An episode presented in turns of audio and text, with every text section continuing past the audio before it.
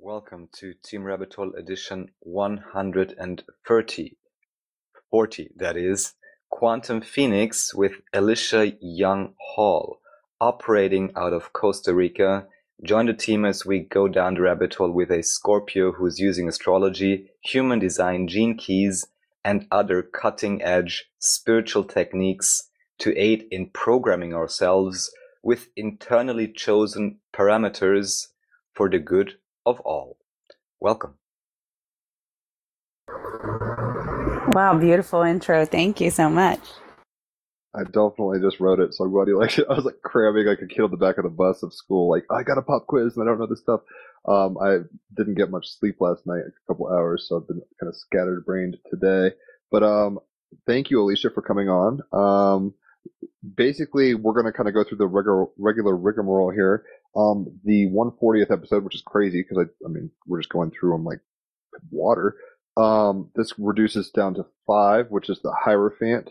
Um, I am the teacher of universal law, the Hierophant, which is like the high priest, the, uh, as you know, probably the, uh, esoteric, or exoteric rather, um, information masculine kind of, um, mysteries. says it's the caretaker of spiritual knowledge, teaching others what you know, awakening to a greater understanding of the world, and paying attention to the details. Raphael, what's the Galactic Heritage card for this episode? So this is 140, so we got a number 5. In this case, we are at 32 of the Galactic Heritage cards, Zeta Reticuli, Linear Thinking, Past Timeline. When beings stop themselves from feeling emotion, especially fear, and resort to only logic to navigate through reality, reality becomes very limited. New ideas that don't conform to the formula of linear thinking are rejected without exploration. This card recommends that you look at your patterns of limited thinking and see how they restrict the experiences you have in life. Let yourself begin to think outside of the box and explore new ideas that previously seemed impossible. The Zetas had to do this in order to heal their species, and most likely, so will humans. Why not start now? Now is the time, as they say. Um, so, Alicia, out of curiosity, out of what we just read, is there anything that pops out or resonates really strongly? Well, first of all, what a way to enter into the rabbit hole. That's a fun intro. Um, well, I like what you said about the Hierophant, just the spiritual teaching and knowledge and teaching what you know. And that's, that's kind of what I'm here to do. That's what we're all here to do, right? Is kind of take your experiences and talk about them so that as other people maybe come into the same stuff, they have some reference points. Right. And uh, I mean, just for the record, uh, we had um, Candace Coe on the 105th episode, and so 35 episodes ago.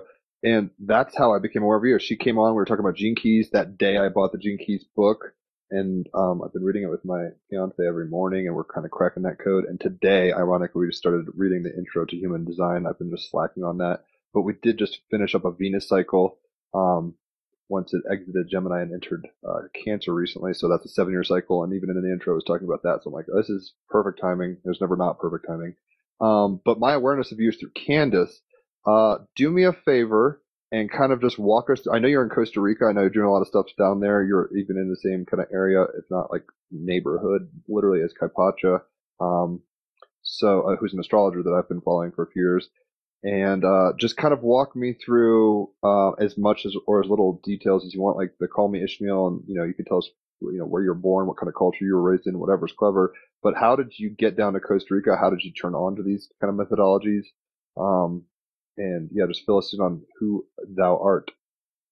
Perfect. Um, it's I find it to be a rather interesting story. So let's start. Um, yeah, you know, before about two years ago, I'd never played with astrology. I'd never heard of the gene keys. I'd never done human design. I'd never really looked into any of that type of stuff, which is crazy to think now because my my days revolve around my intrigue and my obsession with it now. Um, but I would tell you, like maybe maybe five or six years ago, I was just a total regular, normal, like American girl that had a family, was working a corporate job for Dell in Austin, Texas, and I thought I was like living the dream. And uh, and then with the delivery of my last son about four years ago, I had a near death experience. And so that's when stuff started getting really crazy. Um, just hints and clues and signs and you know starting to become connected a little more with the sun or even understanding the power of such a thing as a solar eclipse which before i was awake i just didn't realize those were big deals that stuff was happening you know? It's like i i really i don't i don't go too deep into walk-in processes but something happened to me on this day that made me start to evolve into a completely different person than I'd ever been in my entire life. And you it wasn't red pilled, as they say. yeah, I didn't have a choice. It was just like totally different world, and it was beautiful. It's like even through this near death experience, I woke up from it and um, and it was like there, it wasn't traumatic. It, there wasn't any emotional shit that I had to get over. It was just like something literally, I walked into a new suit. I walked into a new body or this old piece just was, was gone. And that's how everything, honestly, if I look back now, I can see that I was really prepared for true surrender and detachment, like real detachment and true ego death and that whole process and meeting another partner and going through a divorce and like any and everything that could possibly happen. Can you um, go a little into the details of what the walk-in process was for you? We've had some people on who call themselves walk-ins and know very discreetly kind of what occurred. They're from Sirius, et cetera, et cetera. Um, what was the process like for you, and what does that mean to you?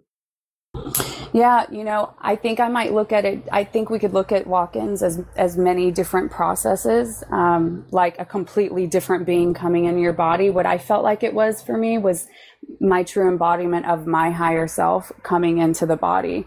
Um, because even the process of what was happening to me, I was having these seizures that were that actually happened because the woman gave me too much medicine. It was total medical error but it put me into these seizures. I was con- I was awake, consciously understanding that this was happening. And really, when you really think about why the body would shake, it would be to clear density and to bring in more light is the way that I look at it now. I didn't know any of that type of understanding then, but that's what I believe that those seizures were doing clearing out the old density of what I might call my lower self or my lower chakras, any traumas, fears, although I feel like I'd kind of always done a good job at cleaning that stuff without even knowing that was a goal in life.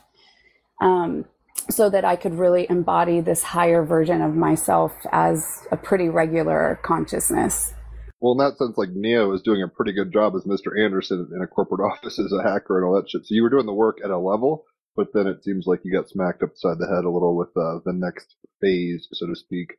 Uh, did you feel like missional? And it's not. It's funny because I don't remember we've had.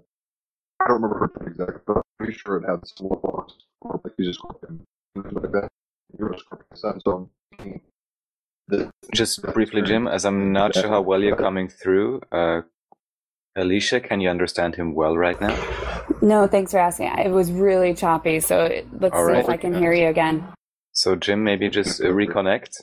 I have a question for you in the meantime, just in terms of uh, background construct and so on. As Jim said, obviously you've been doing the work in a sense as Mr. Anderson, working for Dell, as you explained. Of course, I'd be curious to know what you did there and uh, how you would say this potentially may actually have prepared you for your journey afterwards in terms of, you know, the pieces you picked up or the things you were exploring or why even, you know, work for a like big computer company that's, you know, a decision unto itself as well, especially as I can only imagine Dell would rather be of the, not so much the startup, but potentially more of the corporate type.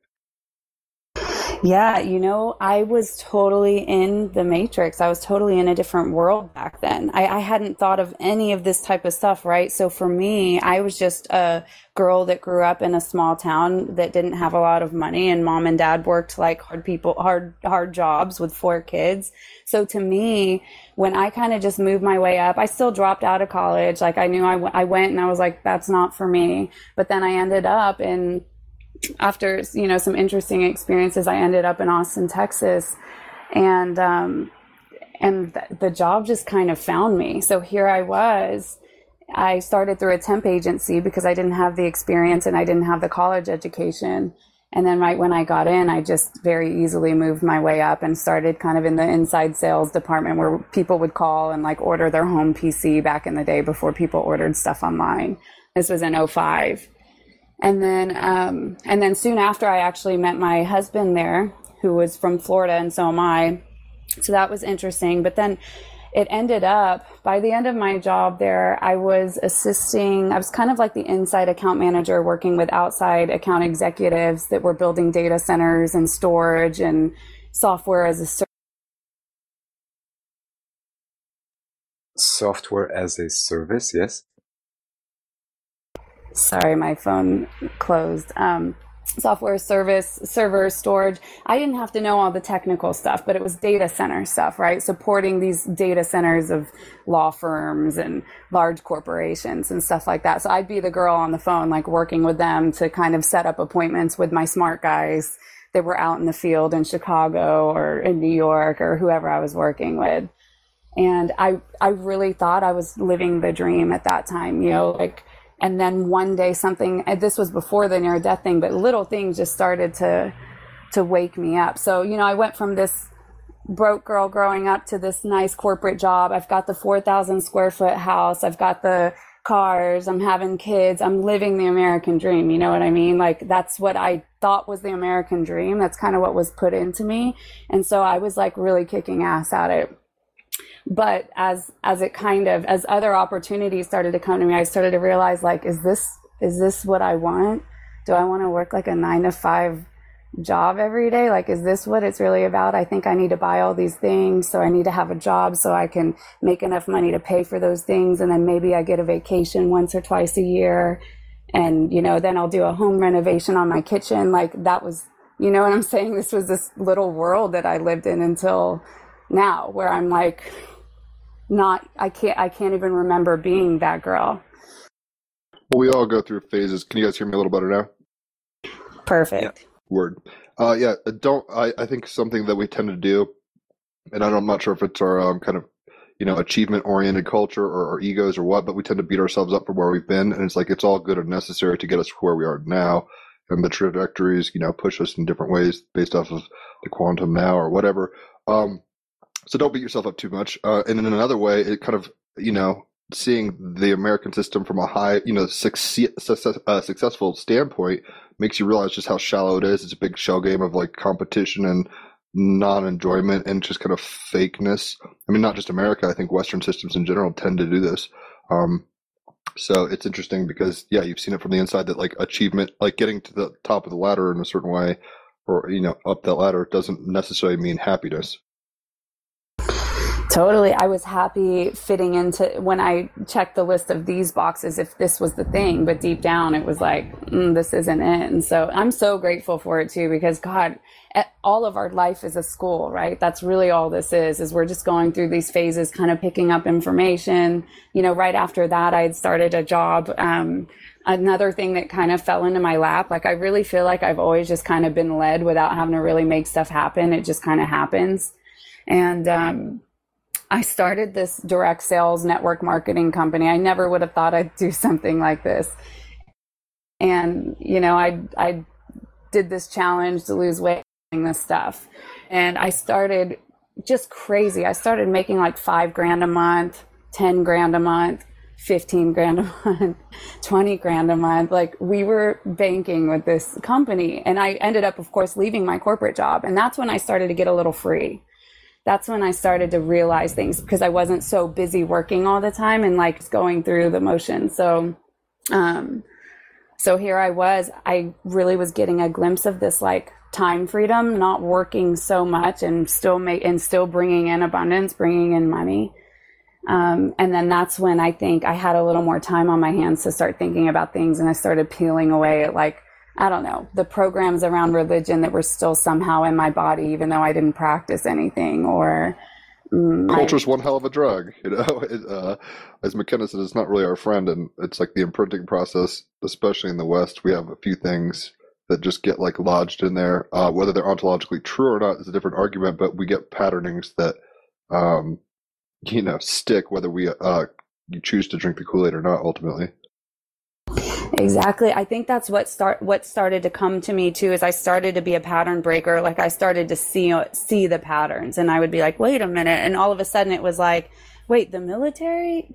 Do I really agree with that? Does that really make me proud to be an American?" Like I started to just question the things that were just programs before that were totally like I was just coasting, you know, through with these programs. And then you see them and you dismantle them. And that's what I started I don't know that this is probably still the competitive drive in me that I would be like, oh, well, that was easy. Observe a program, see a pattern, become the observer, clear the pattern. And I didn't really learn this in any way. It just kind of started coming to me. And then, so uh, between the jobs and that kind of fact that you just mentioned in terms of your um, personality or whatever, do you see? And we're not don't get too jargon heavy because I don't. We haven't gotten into the human designer Gene Keys. Are there anything specifically in those systems that make you say, ah, that's why this is happening? You know, I don't know if I have an open head and open ajna, so the two two top open spaces. So I do believe that those can hold more like kind of channeled inner guidance, maybe even without us realizing it. Um, and so maybe that was what was kind of coming in and kind of helping me go through this. I'm not sure. It just kind of started to click to me that I could see these things that were, and I, I mean, I read like the four, agree- the four agreements for an example, like a basic book, and it just got me into like observing myself instead of being, instead of being in the bodysuit and experiencing all this emotion and turbulence. I started being like, well, that makes sense. Become the observer, step outside the body, look down at yourself, watch yourself, observe it all. Are you taking things personal? Just such basic stuff, right? But it was like, what it was teaching me was my was self mastery really It's funny. I don't know if you've seen the Netflix show Midnight Gospel.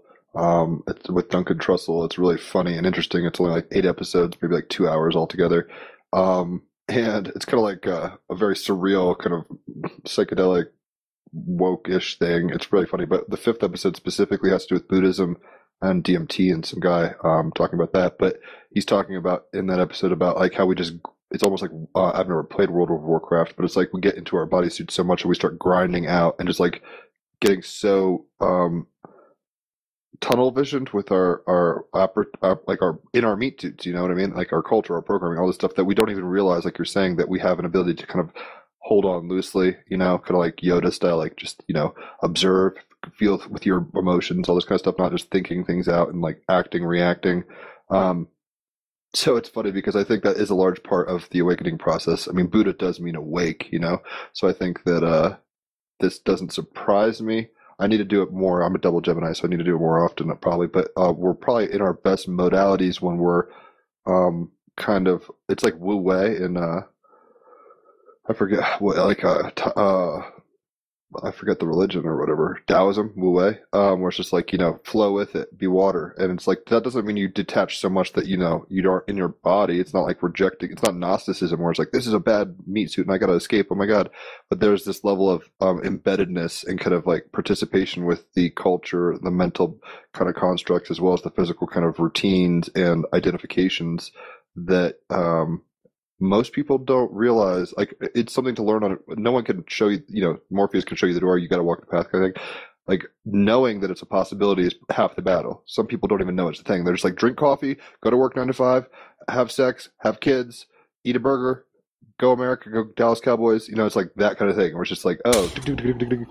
I went through all that stuff the go dallas cowboys part two that's so crazy. And uh, just as you mentioned that in a way, one could have said that, you know, being in that job and having, you know, 4,000 square foot house, all these things sound super fancy. And then even afterwards, uh, generating that much money through direct sales or whatever. And now I assume, but you will talk more about this, of course, potentially switching again. Maybe also making 10 grand a month with astrology. I don't know. Also, you don't need to tell me. But what I'd be super curious about is how uh, your parents reacted like to your uh, let's say changes of direction because what i'm especially curious about is that oftentimes it seems individuals that are not as self-observant in some way shape or form they carry let's say images of the or ideas of the expectations especially of their parents and of course of their environment within them. So i could I really don't know, and you will tell me, but I could imagine that your parents might have been super happy initially when they say, Oh, you made it, you achieved all those things that maybe they would have wanted to provide to you, or kind of, it almost seems like that's a trajectory you were set up to do if already you were, let's say, uh, simply choosing to, in a sense, progress or evolve, but then realizing, let's say, the, um, how should I say, the, the non-feasibility or non-happiness factor in that and changing directions again. Also here, I'd be curious how your parents reacted or how your own relationship changed or your own expectations that you had of yourself, all of these ideas. Yeah, good question. It's interesting for you to ask that question because um, recently I've had these these visions of my parents almost being like these ascended masters that came here to just kind of bring me here and allow me to do my thing. It's uh I, have even asked them. I've even messaged my mom and dad and been like, "Who are you guys really? Like, who, who are you?" Because I feel like they're more than they're, they're not even my mom and dad in the sense of their of attachment to daughters or and children and controlling and and telling them what to do. I think it's something I've always loved about my parents. They I mean, I grew up in some pretty hard times. They were always working hard. My dad used to party, like the whole thing. And then my dad kind of had an awakening spontaneously when he was about, uh, when I was in high school. And I didn't know what was happening then. I was just starting to go to church just so I could get out of the house and go like spend the night at a friend's house because he was like the strict dad or whatever. But he had this awakening that kind of happened. He totally changed from a different person to another. I could possibly even say that that was a walk-in experience for him whether he knows it or not i don't know. And it's interesting too we share the same codes in human design which is interesting because this is all based on birth date stuff not that he's my father. So there's some interesting ties there too. But you know they've always been like the neutral supporters. And i used to i think judge my dad for being kind of detached. Like he never made a big deal about birthdays. And he never like i don't know somehow my parents stayed married the whole time too. But um, and still are. But because they had me when they were like 17 and 18, they were young kids. So maybe that's another reason why too. They feel like my my brothers and sisters. But um, so I didn't.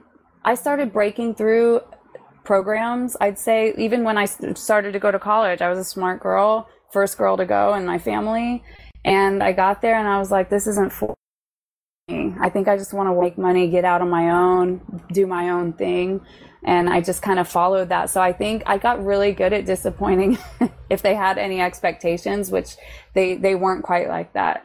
Um, it was always so it wasn't like the Von Trapp was... family, where they're like, you gotta come to the whistle call. It seems like it was a little more lax, uh, I, which is ideal in a lot of ways. Well, it's funny thinking of growing up. Dad was so strict on me. Like I couldn't do anything. I never went to like high school parties. They had me young, right? So my dad's only goal in his life was not for me to for his daughter not to be like a high school pregnant girl or something like that. That was his goal. And Don't do what I did. Don't do what I did. Yeah, exactly. Exactly. My he made sure that I didn't do that, and so I, I couldn't even like sneak out to a party to go have a drink or like you know sneak around or whatever. It was it was pretty tight and um, so I needed to get out on my own to be able to do my own thing. So so yeah, it's interesting that he was like that growing up, like total dad Joe and then and then coming out of it though he's he's my homeboy. Like he's my dad but he's he's my equal. He's never really been like i'm your father do what i say and in this lifetime in the old one you know as when i was younger yes. So that's taken a lot of pressure off of me. But also i just think i started to learn like okay i'm going to do what i'm going to do this and i'm going to do that. I just did it based on my programming of what i thought was the right thing but it usually did still break through some people's standards ideas of normal. Like even leaving my corporate job that was very successful. My husband and i at the time we both left our we both worked at dell. We both left our jobs to do this direct sales thing. And you know and, and not everybody thinks direct sales is the coolest thing in the world right? And i was never the person trying to sell my friends stuff. But um you know there was definitely like that that funny feeling about it. Like I had to be cool with myself to be willing to do that. I had to really not care about what anybody else thought. So I started building that kind of fortitude up. I think, um, which has helped me in the now with the different things that have happened. uh, since then, which I haven't even got to start telling you guys even half the story. It's all good. Um, so maybe uh, I don't. When I was breaking up Choppy earlier, I just wanted to kind of clarify when you had the walk-in experience, the near-death experience as a Scorpio, which I think Maru Matu, the other one, has some aspects of Scorpio. I forget her chart exactly. It seems like maybe a flavor that can happen more on that level or something. Um, was it very visceral? Was it like uh, you know, like like you? I think you kind of addressed it, but basically, it's like I was wondering. Uh, you got a drug overdose or wrong prescription, like your body quaking and stuff. What was the immediate thing? Did you think you were crazy, or were you right away just like, oh, I'm a different person now, or how did that work? Um, I think it was just a natural over time process because so in the middle of the situation, they ended up intubating me and knocking me out, and then I woke up. And from there, there was still like the what in the hell happened, right? Like as I was going under, though, I was like, oh my god, I think I'm gonna die right now. Um, you know, there's, I, I guess I'm gonna go, and that was it. And I didn't have any like magical light or anything like that. They Rather eventually put- stoic.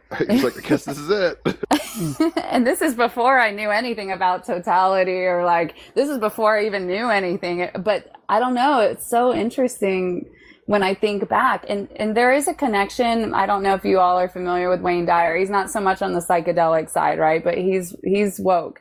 And he was kind of a first awakener for me. And what's interesting is my son was born on his birthday. So Wayne Dyer died in August on my first son's birthday. And then nine months, and then I got pregnant right after that. And the baby was born on Wayne Dyer's birthday. And I had this. So I always have felt like he's kind of a, Super resonator in your he reality. is deeply in my fractal line, you know, is the way I guess I would really look at it. Um, As far as I'm concerned, he's like a motivational speaker. And but for the record, Team Rabbit Hole is about psychedelics just as a tool, but it's not like we're like, you know, if you don't trip, man, you're not woke. It's like there's plenty of ways, holotropic breathing, whatever. Um, you know, Wayne Dyer for fuck's sake. So what's his shtick exactly? You know, I would I would have thought back then when I was listening to it and I was in my basic levels of awareness that it was just motivational stuff, but it's not that at all. It's pure consciousness. He just says it in this nice little like Yes. man way. And then like as as as I'm awake now, I don't really listen to much of anything anymore. I just listen to myself. But if I go back and listen to something now, I'm like, whoa, he's diving into deep layers of energy and frequency and creating your reality. But I couldn't pick that up then. I For was those with ears to hear, it's there. it was there the whole time, right? So he was clearly talking through my unconscious, my subconscious the whole time, but I was picking up what I could, right? So I was picking up the basics of like there's no justified resentments and forgiveness and all that kind of stuff that you have That's to go big through. shit. I mean, that's big deal stuff. That's like Christianity in a in a nutshell, in a, in a way. Well, exactly. That's what I really had to um, to look at, and he's the one. It would be simple stuff like that. He would say there are no justified resentments, and that would be enough for me to be like, oh, well, that makes sense. Like, why why do I need to hold any resentments to anything if it's just if it's just messing me up? I don't really need to play that game. So I'd be like, do I resent anybody for anything? And I'd kind of go through the list. Mm, Let go why- of those hot coals that are burning you on, Yeah. kind of thing. And that was kind of my short that was my work before the near death stuff right? It was little stuff like that and you know not taking things personal right? So it was basic it was wayne dyer and the four agreements that kind of stuff. And um and so oh the the last thing the only other thing so i didn't have any conscious experiences of anything happening. I just woke up and i was like wow that was interesting you know? Maybe a couple tears and like oh do am i a mom? Like did i have a kid and then from there i just didn't go through any emotional process. I think things just started very slow and just the transition kept happening. And then they also say too i don't know you guys probably don't know this but i guess when, and i didn't know this then but when you're breastfeeding your child it's activating your pineal gland. And so there's some kind of connection know that, hormonally. there's some kind of connection hormonally between nursing like it's way deeper so, so think about this from a programmed perspective. Like most people don't nurse anymore. It's just or i don't want to say most people but you know the c-sections typical, the not probably. nursing. The think about what c-sections is actually doing right? It's actually removing that real spiritual process of grounding in soul through the body. It's cutting it out mechanically. It's bypassing this natural process. It's like a, a body activation in a way.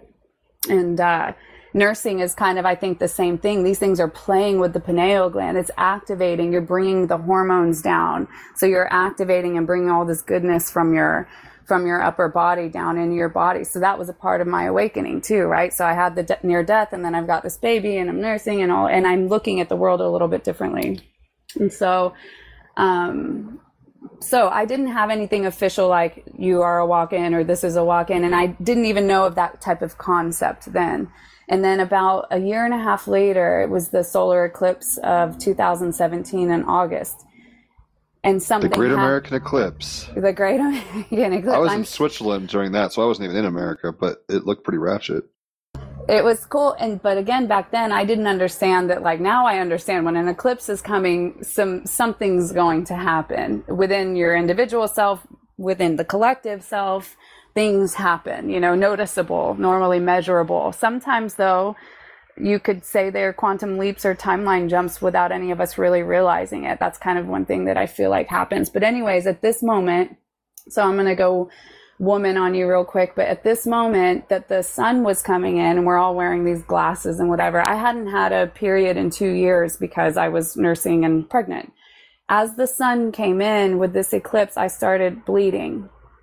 And there was, so clearly there was some kind of, there was something telling me there was a deep connection with the, with the sun and the eclipse energy and my body. And that was the first time I was like, okay, what is this? Why is this happening? Who am I? And I started to think, you know what? I think I need to talk to a psychic. That was the first time I thought about doing that because again, this is the old religious programming. I thought horoscopes were were cool and I was proud to be a Scorpio, but I stayed away from that stuff. I stayed away from any of I've never touched tarot cards or, you know, went to a psychic or anything like that. That's when stuff started coming like, okay, you need to get connected and guided. And I ended up connecting with this woman in Austin. I didn't even use her psychic services. I just started listening to her podcast and she was just taking me into the quantum. I went from like n- no knowledge of this to like understanding ascension and I'd never heard of it, but it's been going on for years, but it was like I was caught up to it very quickly. Um, and then eventually that kind of led to selling the big house going to a smaller more country house simplifying life not putting so much of a demand on working and then the then the job i was doing the the network marketing stuff wasn't resonating because i woke up. And so i didn't like the ingredients we were using. I actually didn't feel good about sharing that stuff with people. And i was actually kind of willing to let it go. So the money part money started not mattering to me at all. My identity money um, and eventually the dimension of time. So I would say like time and money were like starting the value of them and the importance in my life. It started to kind of disappear. And then eventually we just kind of randomly, but not really, my husband and our three kids were like, Hey, we're going to go to Costa Rica for the summer. I'm going to take a breath. I mean, this is like within the past thousand days. I just want to put in context. like you're talking 2017, that's August. I mean, we're only in August 2020. That's, you know what I'm saying? Like this is a lot of change happening very rapidly. This is true. This is true surrender and this is true ascension. I would I would say because it has gone fast and it's really just because I started to realize this is just a game we're playing. And it doesn't mean that you don't love the characters in it and it doesn't mean you're like heartless and bypassing. It's like we're playing a game here. We're creating our reality here. We're remembering who we really are here. And if you keep holding on to the stuff you think you need to hold on to that your human does, you can't play the game. So it just Or you at least kind play of- it very differently, right? yeah, I guess we're all always playing the game, but I wanted to, I wanted to see the most fun outcomes happen, and my my way that might have still been tainted with just a little bit of fear or, or programming that I couldn't see or whatever. You know, I couldn't. So so that's what I mean. Like everything just started happening rapidly because here I am now. I don't want to do this job anymore. That's been my job for about five five or six years which taught me so much. You know what I really learned from that job? Because I was helping people lose weight and make money to leave their jobs. Here's what I learned most people hate their life. They're exhausted, they're overweight, they hate their job, they might even hate their spouse. They they're not happy. That's what I learned from talking to so many people. And so it Some was Fight like, Club shit. It's like we're all just consuming and fucking coping, you know basically. that's what it was and i was getting a glimpse of this because i'd get on these calls not just with people i met in fact it wasn't normally me meeting them would be people on my team that were meeting people and saying i want you to talk to alicia and hear her story and i want her to share with you because my story was a success story of you know i lost weight and i and i sold these products and i left my corporate job and i had more time freedom. You know that was that was it. And that was the truth. And then i actually started really helping other people do it not just like pretend dragging them along. So that's why i was making money because i i was actually doing it. But these people would be you know just lost and so that- Severely disjointed at a different level than just maybe like a couple extra pounds. I mean, that's a Right. symptom of it at some level. that's what I started to notice. I was like, damn, this is all emotional. This has nothing to do with physical stuff. This is like, I mean, yeah, eat right, exercise, whatever, but the thoughts, the settling, like that, that's what's wrong, right? That we are, we are robotically going through these realities, like not happy, doing shit that we thought was what we're supposed to do. So we're supposed to be happy with it, but we're not happy and we're exhausted all the time. Like if you're exhausted all the time, you're not in alignment with what you're supposed to be doing here. Because when you are aligned, life force energy is flowing through you. You are magic all day, every day. That's just how it works. Um, there's never a, there's never not an overabundance of energy that could be flowing through our bodies at any given time for us to feel so free, for us to feel these high frequencies, blissful ecstasy states as our natural state. Um, if we're willing to let go of all the stuff that we think is what matters, but most people aren't willing to. I, I still notice there's a little fear around surrender sometimes. Oh, obviously. I mean, I think one of the things we're told in the Western context is like, you know, you're in control of a lot of things. then we feel a responsibility to do it right. And then we're looking at outside of ourselves instead of our inner authority and stuff like in the human design to be like, what do they do so I can do it and I've got to please mom and dad or the Pope or whatever the fuck. And it just gets into like disempowerment and compromise at high levels to the degree where, you know, I mean, it doesn't. I mean, I'm sure some people struggle with obesity at a level where it's like genetic, maybe, or something like that. But most people are just like, I have a shitty job that I hate, so I'm going to grab some quick food and a coffee from Starbucks. And it's like over a long period of time, Actually, that shit wrecks you up. What's up, Raphael? No, there's a direct question associated because, first of all, of course, thank you for obviously at least knowing some glimpse of what's up, Alicia. I wholeheartedly agree with your assessment. Um, my question would be Bashar sometimes talks about obesity, and one image he provides that I think is quite fitting is it says that quite a few times when uh, people gain a lot of weight, it may be that they are quote unquote afraid to be flying away spiritually. So they kind of, you know, They're like improperly grounding themselves. yeah, introduce more and more weight because again, you know, kind of they're afraid to surrender actually in a sense or afraid in some unconscious way of these higher densities, let's say. Would you agree with that assessment potentially? As you say that uh, you've spoken with uh, quite a few of such individuals. Yeah, I mean, for sure. What I, now what I see it as is just density, density, fear, emotion, um, trauma that's held and stored in the body, right? And then, and then, I mean, it doesn't mean too that people that that are not highly aware and conscious could be holding on to weight. And I guess even then, I mean, I think there's this Right. there's this rule around like, I don't know. Sometimes I would find that people would tell me I need to be grounded, for an example, and I would be like, no, I feel like this idea of whatever grounded means sometimes in the context it might be used in is to tell me not to fly. And I want to fly. I'm not afraid of flying. I'm not Yeah. trying to ground myself back into, I'm trying to ground the divine or the higher frequencies into my human reality, into my physical body. That's really what I kind of feel like we're here to do is to bring the God into the man, to bring the heaven to earth. And so I am grounding, I'm grounding in those high frequencies, and I can't do that if I don't fly up there. But I do think it's density in the body. So I've set, I've shared this message with so many people, and I started really addressing things on an, on an emotional level too. You know, just that emotional connection of, you know, people don't even know that they're like holding on to stuff. This is the in the regular world, right? Because most of it's in the matrix. So they don't know. They're not seeing this yet. These are maybe their first layers of awakening when you start to put the mind, body, emotion connection together. I think that can be a big awakener for some people. Totally. I mean, it's like Jesus said, "Forgive them; they don't know what they're doing." Basically, right? Or Buddha's like, "Ignorance is the issue." Like, it's like wake up. Um, it's funny because what you're saying, it sounds like uh, when people say ground in a kind of like um, in a sense, uh, it's being like get in first gear and stay there, and you're like, I can go to fourth, and I'm not redlining, and that freaks people out, and I think that's where the disconnect kind of happens. For like, um, same thing with I think uh, psychological disorders, quote unquote, like people who are manic or bipolar or whatever, all these things. It's like uh, ADD. Like maybe there's some level of that as a reality, but I think it's a different way of operating and being in that reality, and it just doesn't fit the um, standard model in a way. So it kind of makes the you know the unwoke collective like kind of grit their teeth and say conform please because the borg wants you in and you're not doing that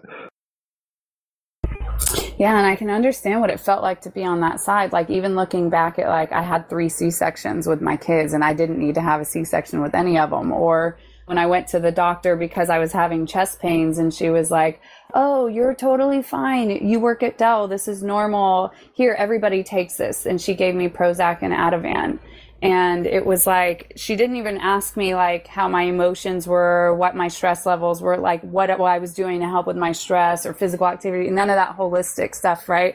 But back then i was just trusting the doctor. I was just trusting the system. I thought they really had my best interest in mind so i didn't question any of it. There was no skepticism. And then i started taking medicine. I was like damn this is good. My life is easy. I'm floating through this stuff. And then i was like wait a minute who am I? I don't have any emotions. I'm completely cut off from my body right now.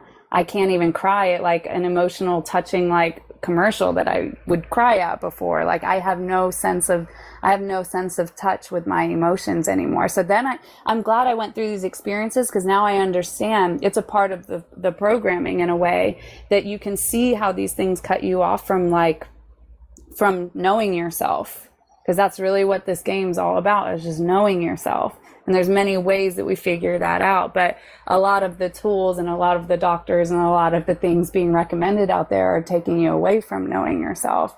And it's not till you do know yourself that you're able to make those sovereign choices you know and yeah for so long i trusted these systems and trusted these doctors and thought they had my best interest in mind and then you realize they don't and so it does help me have so much deep compassion. There's no judgment for me when I see someone there because I'm like, you just don't know till you know, and you like don't Plato's know. cave. Yeah, and you're not ready to know until you know, right? Like you can't force somebody to know. That's not even our job in a way. I think some some darker or maybe weird part of the um, new age kind of whatever movement is like be the change and show the people the light on the way. Don't force feed people red pills. Morpheus gave him an option. He had to make free will decisions. We want to coax people into newer and higher levels of, and you know, improved levels of reality through volition and not coercion. I think the problem that we're kind of discussing with the system when you thought they had their best, uh, they had their intentions and programs in mind, and not so much yours. They're like, yeah, of course your heart's getting ripped in pieces um, and you're you know having cognitive dissonance and like here's some drugs to make that symptom go away so you can perform better for our agenda essentially which is i mean at worst very very nefarious at least very ignorant and kind of like you know inherited kind of whatever. Um quick question what was what do you think was happening with dell people and their hearts? What the fuck's up with that well, I mean, I don't know that everything was heart problems there as much as mine just my chest pain just happened to be an indication of, of stress. So that was just it. We were everybody's stressed out. And we were it was before working from home days and, you know, more flexibility in the jobs and, you know, you're overworked and you're stressed out and all that matters is the job. And um, I mean, it was that, right? It's just not being aligned. And no wonder why, like, back then I was really in into happy hours. I couldn't wait for five o'clock to just take a few shots. I couldn't wait to for Friday night and Saturday and Sunday to watch football and drink beer and totally zone out from my life basically. Even though I felt like a happy person, like by no means did I was I miserable or anything like that. It was but it's interesting to think um yeah, you can just be out of touch without realizing you're out of touch. And then the medicine is a tricky thing, right? Because you it makes you it relieves the stress but you aren't doing any work about it. You know, you're just numbing yourself through the same process. Your body's still going through it. You just don't realize it. So the chemical stuff is just, it's interesting to look back on it now because the other day I was talking with a friend and she was like, gosh, I don't know what it is. This girl just jacked me up. Like she's got me all upset and da da da. And she's like, what am I really supposed to be seeing here? And I was like, the first thing we've got to realize is we're really just here to play this chemical game in the body. We're here to become masters of the chemicals of our body. And if we really can tune in and start to become aware of it, you can see how when you even think of a certain person, chemicals release in the body. You think of a certain memory, those are chemicals that bring you those feelings. And so you start to get in tune with that kind of stuff, right? No, the doctors aren't teaching you that but this is how we really we don't need medicine for this stuff necessarily this is getting in tune with this intelligent system that's always communicating with us and kind of teaching us how to step out of turbulence the turbulence is to tell us we need to check some check the engine light you know and we have a culture that basically both culturally and chemically allows for bypassing quite frankly so um, it is what it is. I think in a Bashar sense, we permitted ourselves to do this. You know, we've, we've signed up for this. And then, I mean, it's funny because I, I don't know how it's said exactly. Raphael said it before, um, where it's like Earth school is very different and maybe more hardcore than a lot of other schools. So it's like we've forgotten everything and the stakes are really high and the systems, you know, you got to wake up, like, you got to swim upstream kind of thing. So it's like, it's, it's a tricky, uh, show, uh, that we were all on the stage of here in, um, the West, especially, but also, in Earth in general. Um, so what was the process? You just went on a vacation to Costa Rica and then you just said, hell yeah, we're going to stay here or how'd that go? Yeah, I was actually I was avoiding a big leadership uh, conference that I needed to do for the network marketing company that I was in, and I was like, God, I don't even want to be a part of this anymore. So how can I get out of it? And I was like, let's go to another country for two months.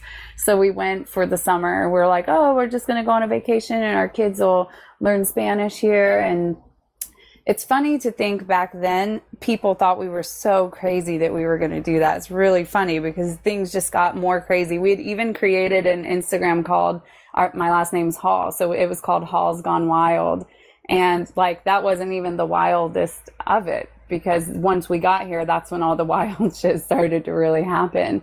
So yeah, I would say like within one to two weeks we had landed in this community. We felt really safe about it. Well first i'd actually went to receive my reiki master teacher certification which i never ended up using I learned about Reiki. I was interested. I, it's part of the awakening process. This can happen. Just like sometimes in the awakening, we think we need to share with others or convert others. That's a common piece of awakening that some of us go through. And then this last part was like, oh, Reiki, that sounds, that sounds right. I'm interested in that. And I, and I'm not saying that it doesn't work by any means. I just, I really felt like it was a more of a school to educate me a little more on education, but I kind of felt like it was a, a tradition and no disrespect to, to traditional systems, but I was like, I think I'm doing energy work without even really. I don't have to make symbols. I don't I'm have to make signs. I'm a self-initiate. I don't need to go through the academy. What's going on here? you know what I mean? That's what I started to figure out. But, but it was still cool to go through. So uh, we got here, go to the Reiki master teacher thing, and I. This is what I know now. When so that's what led you to that valley, that particular area. It was like the Reiki person's here. Let's go on a vacay. No, we decided to go to Costa Rica first. And then I was like, well, you know what? I've done my Reiki one and two. Let me see. It'd just be cool to get my master here. And I found a lady up in the mountains in Monteverde. So that's where we went first. Then I just kept looking up places. I wasn't looking specifically for an intentional community. I wasn't looking for um, anything too specific. I was just looking for a house we could stay in for about a month. And so I started looking online. And that's how I found this neighborhood, which is really a community, not so much an Airbnb normal, normally thing. And, uh, as I was reading about it, again, I didn't realize the significance of it at the time, but it was like, you know, on a crystal quartz mountain with a river and yoga deck and saltwater pool. And it was just like, it was the life, right? So I was like, well, I want to stay here for a month. It sounds beautiful. So that's how we kind of ended up in the community and um, right away it felt safe you know it felt like dang we could we could live here. We could um, we could do this. Because i think a lot of people before they come to a foreign country especially with kids they're thinking about safety you know stuff for the kids education like all the stuff. And so we felt like we had all of all of that there. And if i mean and talk about culture, right? Like I really thought there was only America before I came. I mean, I'd been to Mexico and I understand there's other cultures out there, but until you get out into the world, you don't really understand. You don't really know. You don't really get to connect with these other cultures. So there's, you know, maybe 40 houses and maybe uh, 30 different countries represented inside. And so, and actually, if anybody watches Netflix, the Zac Efron episode, uh, is the third episode's Costa Rica, and it's my kids' school and it's the neighborhood. So you can, I'm sure a lot of people have probably watched it. It's a really interesting show. What show Um, is that? I don't know what you're talking about. Um, it, it's called Down to Earth. It just came out, and it's just a series that Zac Efron did where he traveled around to all these different places, and he's kind of showing like eco living and permaculture and different different things that are, I think, pretty awakening. I don't watch TV though, so um, No, I it's a go step watch. in the direction. I mean, if you're going to show people stuff, this is the kid from High School Musical. Yes. Okay, word. I mean, hey, it takes all kinds. It does. So he's really bringing awareness. Like so many people are coming and looking in this area now, and um, so. But that'll give give anybody that's interested a glimpse of really seeing the neighborhood and seeing the school, and and I want more people to look because I've learned what I what I uh, enjoyed about that community, and then also what I didn't, and it's kind of given me ideas of like, huh. I'm not the person that would like manage the whole thing, but I kind of do feel like at some point more people will want to come here and they will want to be a part of something that maybe is brewing inside of me or brewing inside of this country that's bringing people here because I've watched it happen. I'm watching the patterns of the people that come and when they come and why they come and what happens to them when they get here because I really do feel like there's a galactivation in this land is what I like to call it. Um, there's something significant that happens to anybody that comes here. And it's not not necessarily on the map as like one of the chakras of the earth or or anything like that although we're near titicaca which is the sacral chakra. So i would say that we carry a lot of the sacral energy if we look at things that way. But um yeah it's so here i was. Here i come to this community and i really don't even know how i got there. And so um we decide within two weeks we're going to sell everything in Texas and we're going to move here and just rent for now. And, um, and then that's when everything went a little crazy. Hold on, I'm going to take a breath. That's cool. Uh, maybe it's a good time to kind of take a music break if you wanted to kind of, you know, recalibrate. It's funny because, um, yeah, you, it sounds like the process of surrender isn't a one-stop shop. It's like it's a continual surrendering and layering of the onion. And, you know, when you get to the, its plateaus, you get up to the top and the legend, there's another step. And it's like it's a constant um, evolutionary process. Um, I'm kind of curious as to uh, what the quality of uh, Quartz Mountain or whatever you're saying is, like how that feels and stuff. Yeah. Um, well, it, it felt magical from the minute I got here. There's something different about Costa Rica in general. The land is so preserved. It's mountains, it's jungle, it's green. You know, I have toucans flying in front of me, monkeys in the, in my backyard. I'm back to this magical quartz river. We go down to the river and we can pull out crystal quartz and sometimes amethyst. My daughter can always find the amethyst. It's like she has X-ray vision for it, or she, honestly, She's I an feel like amethyst dowser.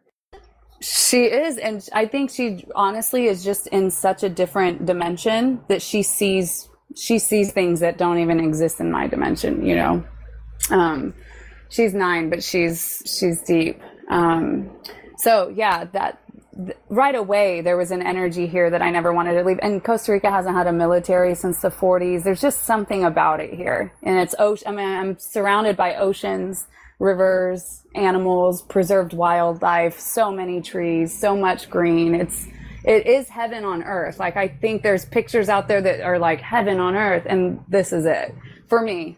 And but I also think it's like creates it hold it carries the image of heaven on earth. The rainbows, the the butterflies, all of it. It's just magical. So I'm not so sensitive to stones and things like that though, I would say. So I don't necessarily feel like I don't feel things in the same way people feel them. I just know. I just know I'm supposed to be here. I know I'm supposed to bring high frequency into my body here. Um, you know, that's it. So, but there are That some people sense. that come and they're knocked out by this gonna energy. It's like, Yeah, oh, they I'm have to puking. take a on my- yeah, it's like, oh shit.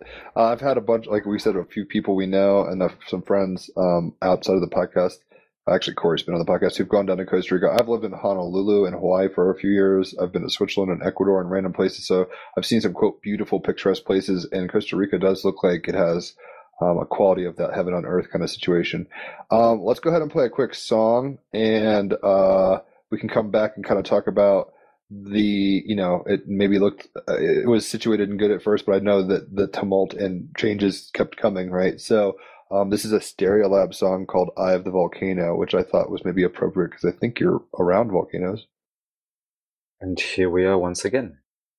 i thought those lyrics were rather poignant considering considering what we were just talking about. It's talking about like uh, fascism winning because like we turn our bodies into machines and they've hijacked reality and all this kind of stuff. So uh, the hypocrisy of our time freedom. Like we're saying you know like god bless america and the wars and stuff. It's like that's not freedom yo um anyway uh where we're kind of getting it to where maybe the gears shifted for your picturesque holiday or whatever in costa rica kind of take us down that rabbit hole Yeah, that was a perfect song. I loved it. I actually, what'd she say? Prophecy of our time. So in love with freedom. And that's the thing. The freedom, the definition of freedom changed, right? Like I thought it was the other thing, but now I'm living true freedom, like true liberation, true freedom. Like there are no rules. Like I am my sovereign self and I, I am, I go where I am led and where I'm guided based on energy. And like, that's to me what I feel like is freedom. Like no fears about what anybody thinks. And I had to bust through all of that. So that's what happened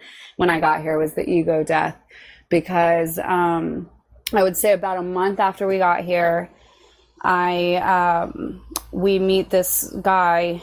He's a energy healer and he's a massage therapist a thai massage therapist. And he came over and gave dh my husband at the time a massage and my mom who was visiting from florida and then me.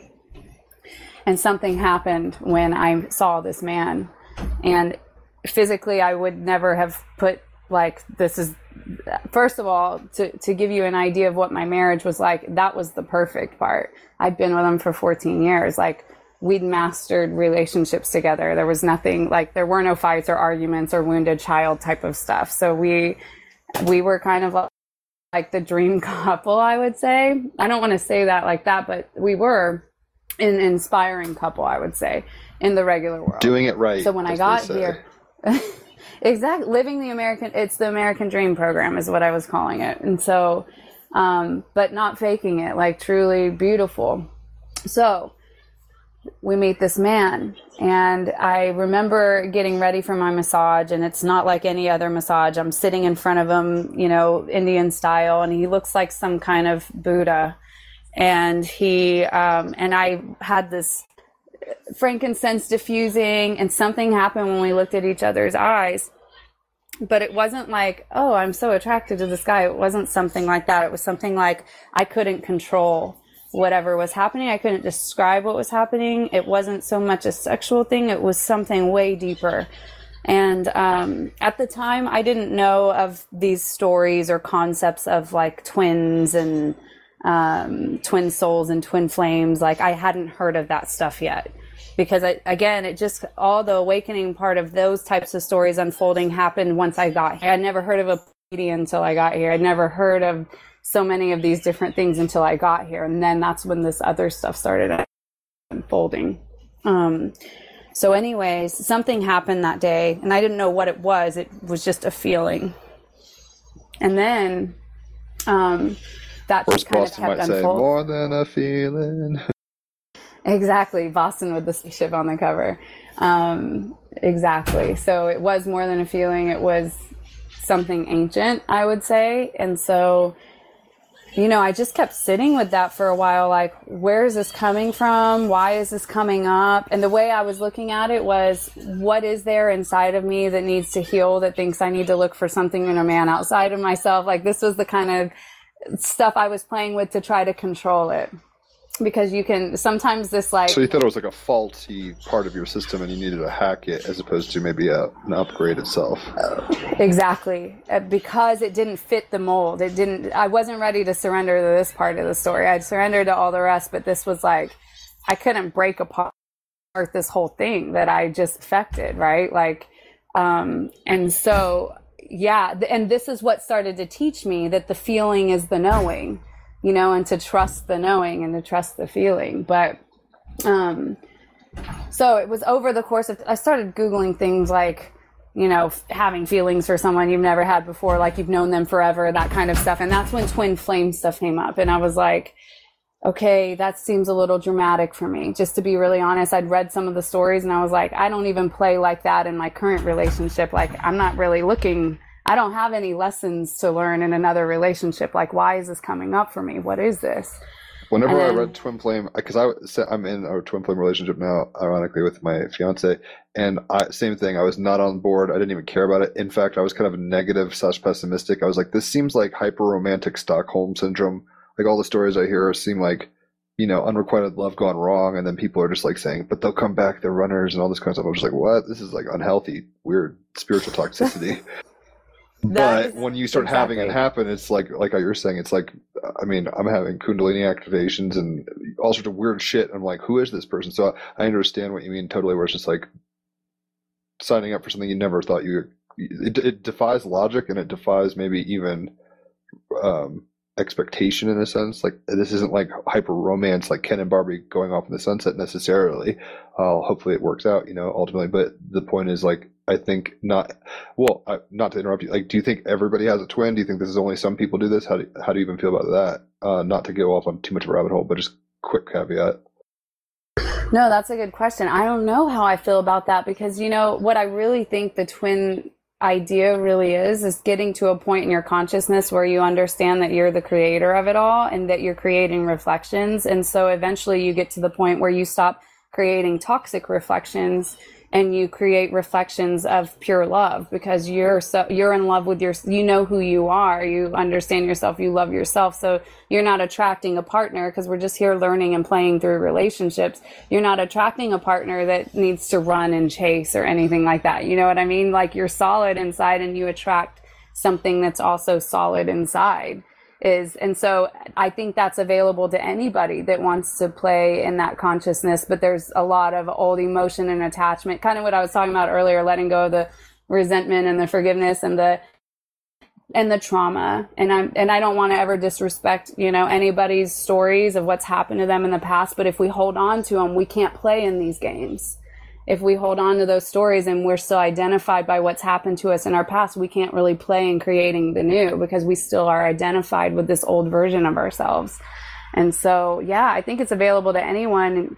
And it doesn't necessarily have to even be called a twin, but that's just one way of calling it where we bring in that match because we've kind of, well, we've solidified ourself inside. And so I think I was doing that without really realizing it. I was balancing the masculine and the feminine. I do think that has something to do with it. Kind of just becoming more aware of the energetics of yourself and and just becoming a master of your emotions and your body and the chemicals and all of that stuff. But I didn't realize that this kind of stuff could happen, you know. And then I look at it and I'm like, you know what? Astrologically, I have five planets, all Scorpio in my in my ninth house and it's all about now that I know about astrology. I didn't really know it then. It all just kind of happened, and then I realized how congruent it was.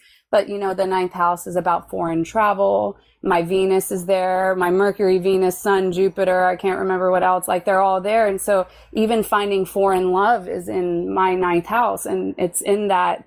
And, and then the death and the rebirth that I have in my in my Libra in my eighth house. You know, my Saturn. Dang, that's a ratchet Pluto, chart.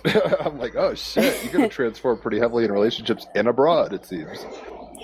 Yeah, exactly. So that's so now looking back, I'm like, wow, this is I, I really just came into alignment with my chart. You know, it was like I started to realize this the chart was telling the story. And I kind of look at astrology and gene keys and all of that as our karma, right?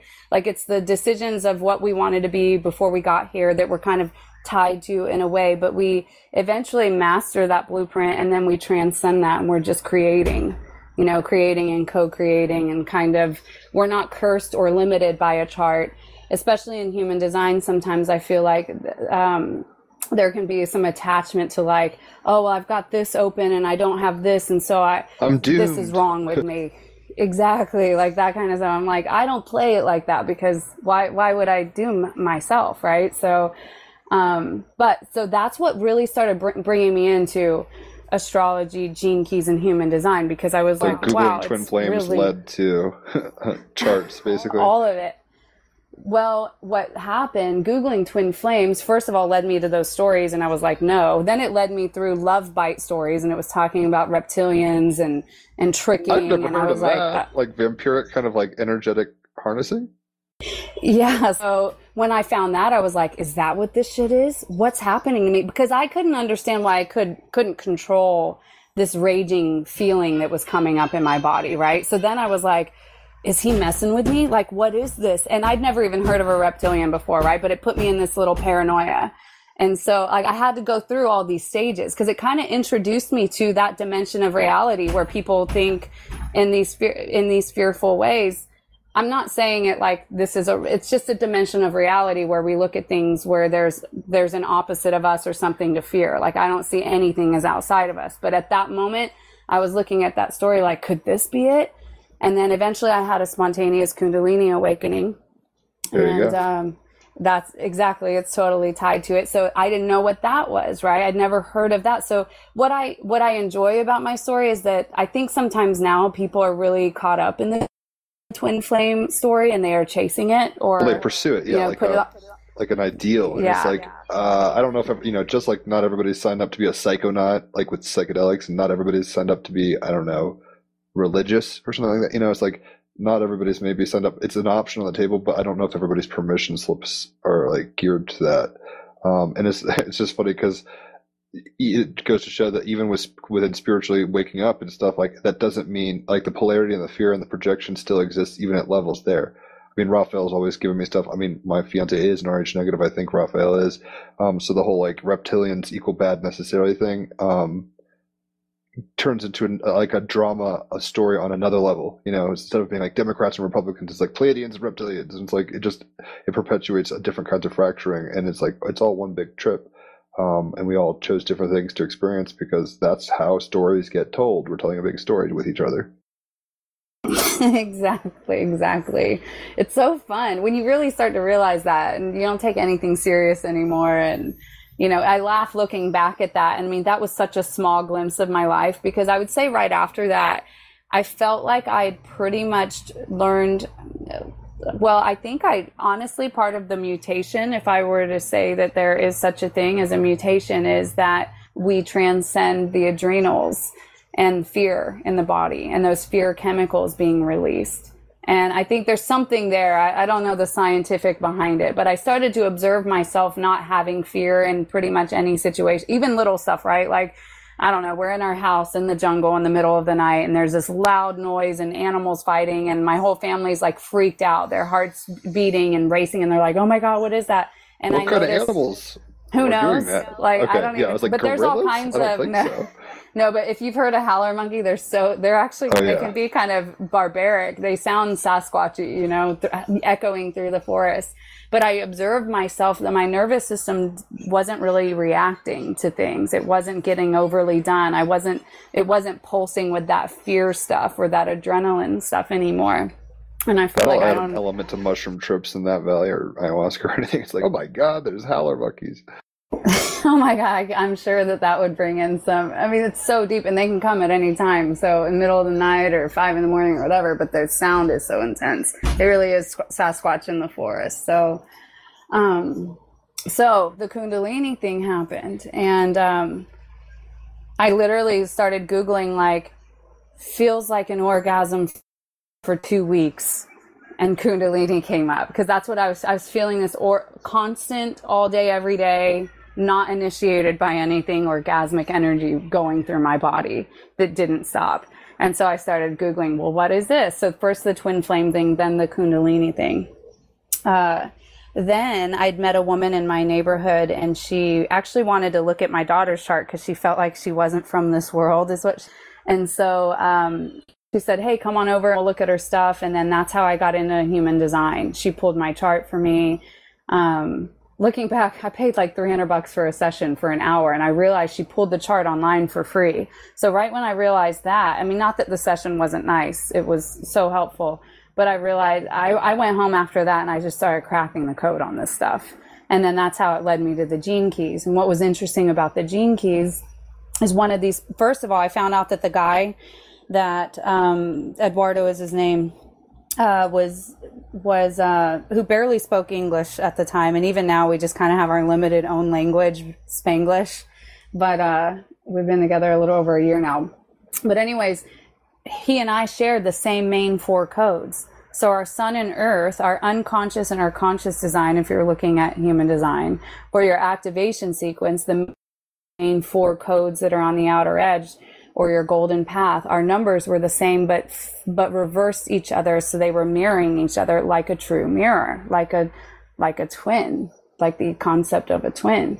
And so that was a little interesting to me. Like that felt like a sign, but I was, I was still going through a big death at this point. Like I couldn't make this decision, even though I knew I was feeling these deep feelings. A lot of, a lot more synchronicities had to happen before I was able to really leave it all behind because I, I did leave it all behind. But, um, that old life. But the gene keys came in and I looked up this one specific code that was in this one specific sphere, the 29 in my radiant sphere. And the radiant sphere is about what keeps you healthy. And it was talking about um, saying yes to the things that come to you in your life and listening to your body and listening to your feelings and trusting and then it talks about um, and each of the gene keys you know has a shadow a gift and a siddhic frequency. So there's a variation of frequency between every code. So i was studying this but what was interesting is in the gift frequency it said something like and this is where it started feeling like a twilight zone or something. It said if you find yourself feeling attraction to another person at the end of a seven year cycle it's either going to be time to uh, work on your current relationship and improving it, or it's going to be and, and extend that, or it's going to be time to start something new for the evolution of your soul or something like that. And so here I was at the at 14 years with my husband. So two seven year cycles and I was having an attraction for another man who also had the same code as me. And I'm like, okay, this is a little crazy. I don't think I would have ever gone down this path or believed in this stuff as deeply um, if it didn't happen like that. You know, where I was like, wow, there's some synchronistic shit happening Shit lines between. up. I mean, it seems like it's not just so much like a um, like you're saying, it's not just like a compulsion to have a better life in a way. It, it seemed like the uh, karmic relationship was ending and prepared you and got you to the place you need to be for this to, I mean, happen. Obviously, at some level fascinating. And also, what you were kind of saying about the adrenals earlier in development, that's one of the gene key points. And I'm not sure about human design because I haven't gotten into it, but they're kind of like yin and yang to each other. Human design being a little more masculine, logical, and gene keys being a little more feminine and kind of uh, dr- dreamy. I don't even know how to put it, but um, uh, it's about our genes, our DNA, like uh, evolving, like as a species. And so this does have quite a bit to do with evolution. Um, it's funny because it's taking all the the magic of woo because like, I'm tend to be very new age and open to like you know yes we're in a dream and all this kind of stuff. But it's like there's still mechanics going on. There's still program you know like algorithms and programs and dynamics that have um, causality and logic. And you know it's not just like you know oh there's a pink dinosaur and now I'm a crystal shard and now I'm a rainbow and it's not quite like that. It's not that loose. Uh, there's you know confines to it and stuff. I didn't mean to cut you off though. No, it's beautiful. I think we're all kind of, and depending on how we're coded, we look at it all differently. We all have different perspectives into the game. Some of us require, because of our design, a little more logic. Some of us are a little more um, abstract in our process or understanding. And that's why I like putting these two systems together because it is right. The human design is more mechanic and structure. And, um, but I also feel like can be a little limited at times. And then, the the gene keys bring in the energetic flow.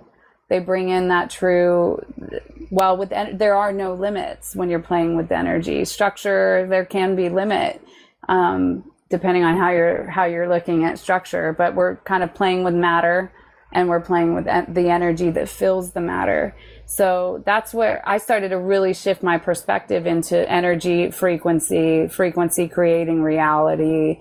Started instead, you know, looking at everything outside, going inside, playing inside, kind of assigning, you know, frequency to emotions, feelings, behaviors, and things like that. Just seeing patterns. And then, I mean, even now, I'd say I pretty much feel and see everything on more of an energetic level. Any person I meet, or feel, I should say, any person I feel.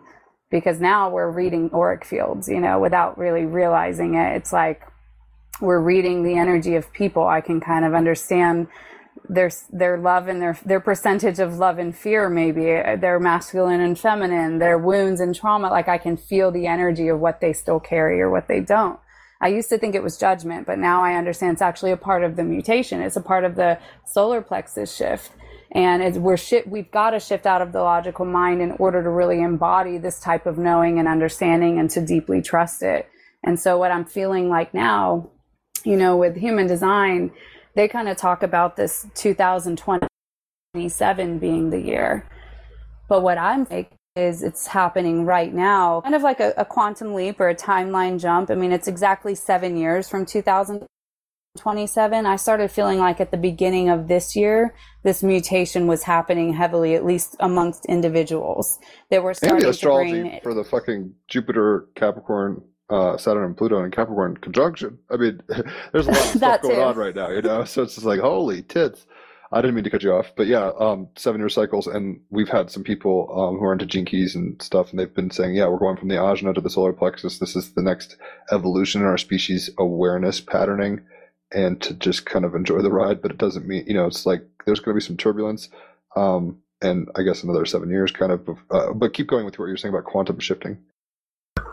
Yeah. Well, I just feel like the more what I was feeling at the beginning of this year is I started really getting into the codes and what, and every week there's a different code that's kind of under the sun or in transit, right? So I started playing with that a little more and following it back to the I Ching, which is really what created all of this. All of these codes come first and foremost from the I Ching. And then I feel like I feel like the I Ching was coded specifically for certain masters that were able to understand the stuff and decode it, but it wasn't meant for everybody to understand because it's it can still be a little more complex.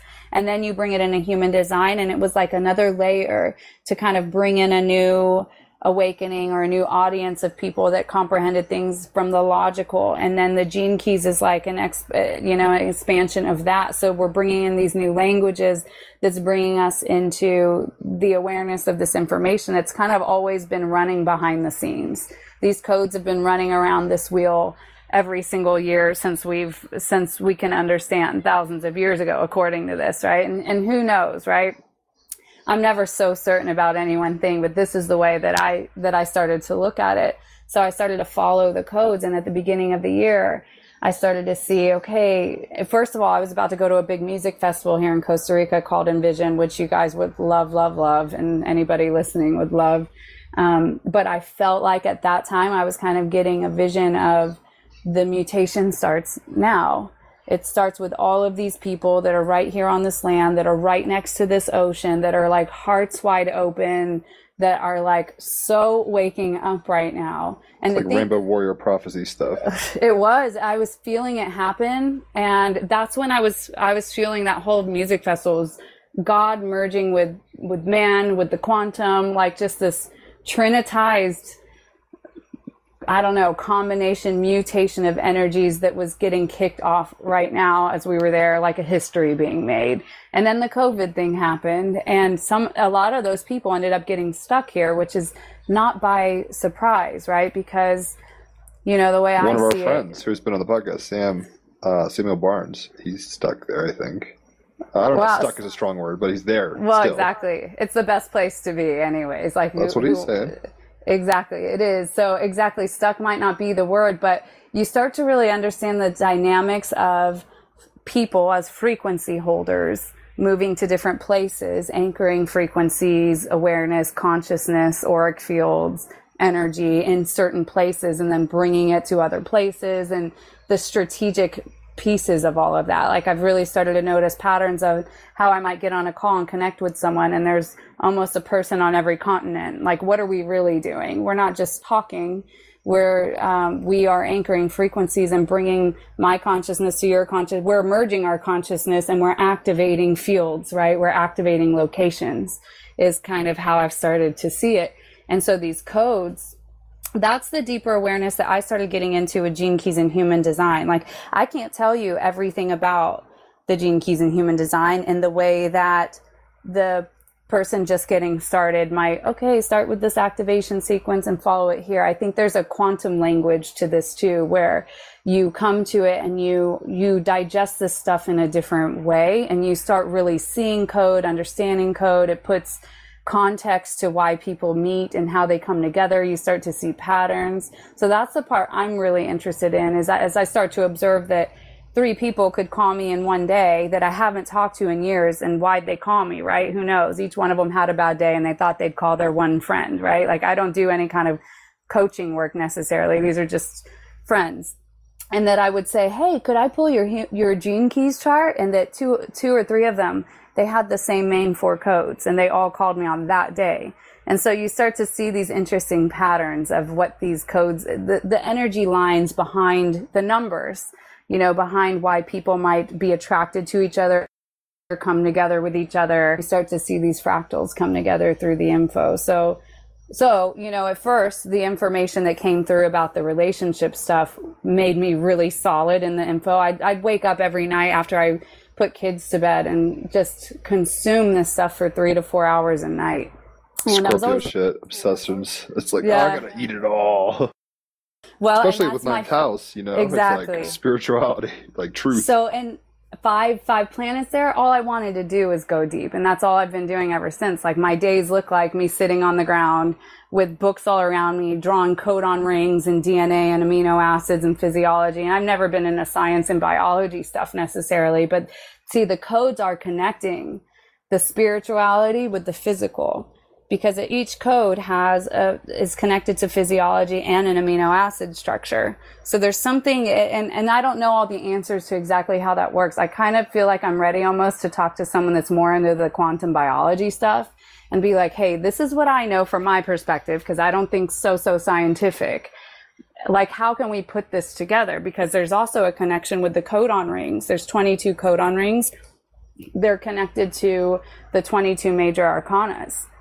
Damn. I don't, yeah, so I don't know. And, and, so I didn't know this stuff, right, before. But when I put that together and I started really thinking in codon rings, which is patterns of codes together that create chemical formations.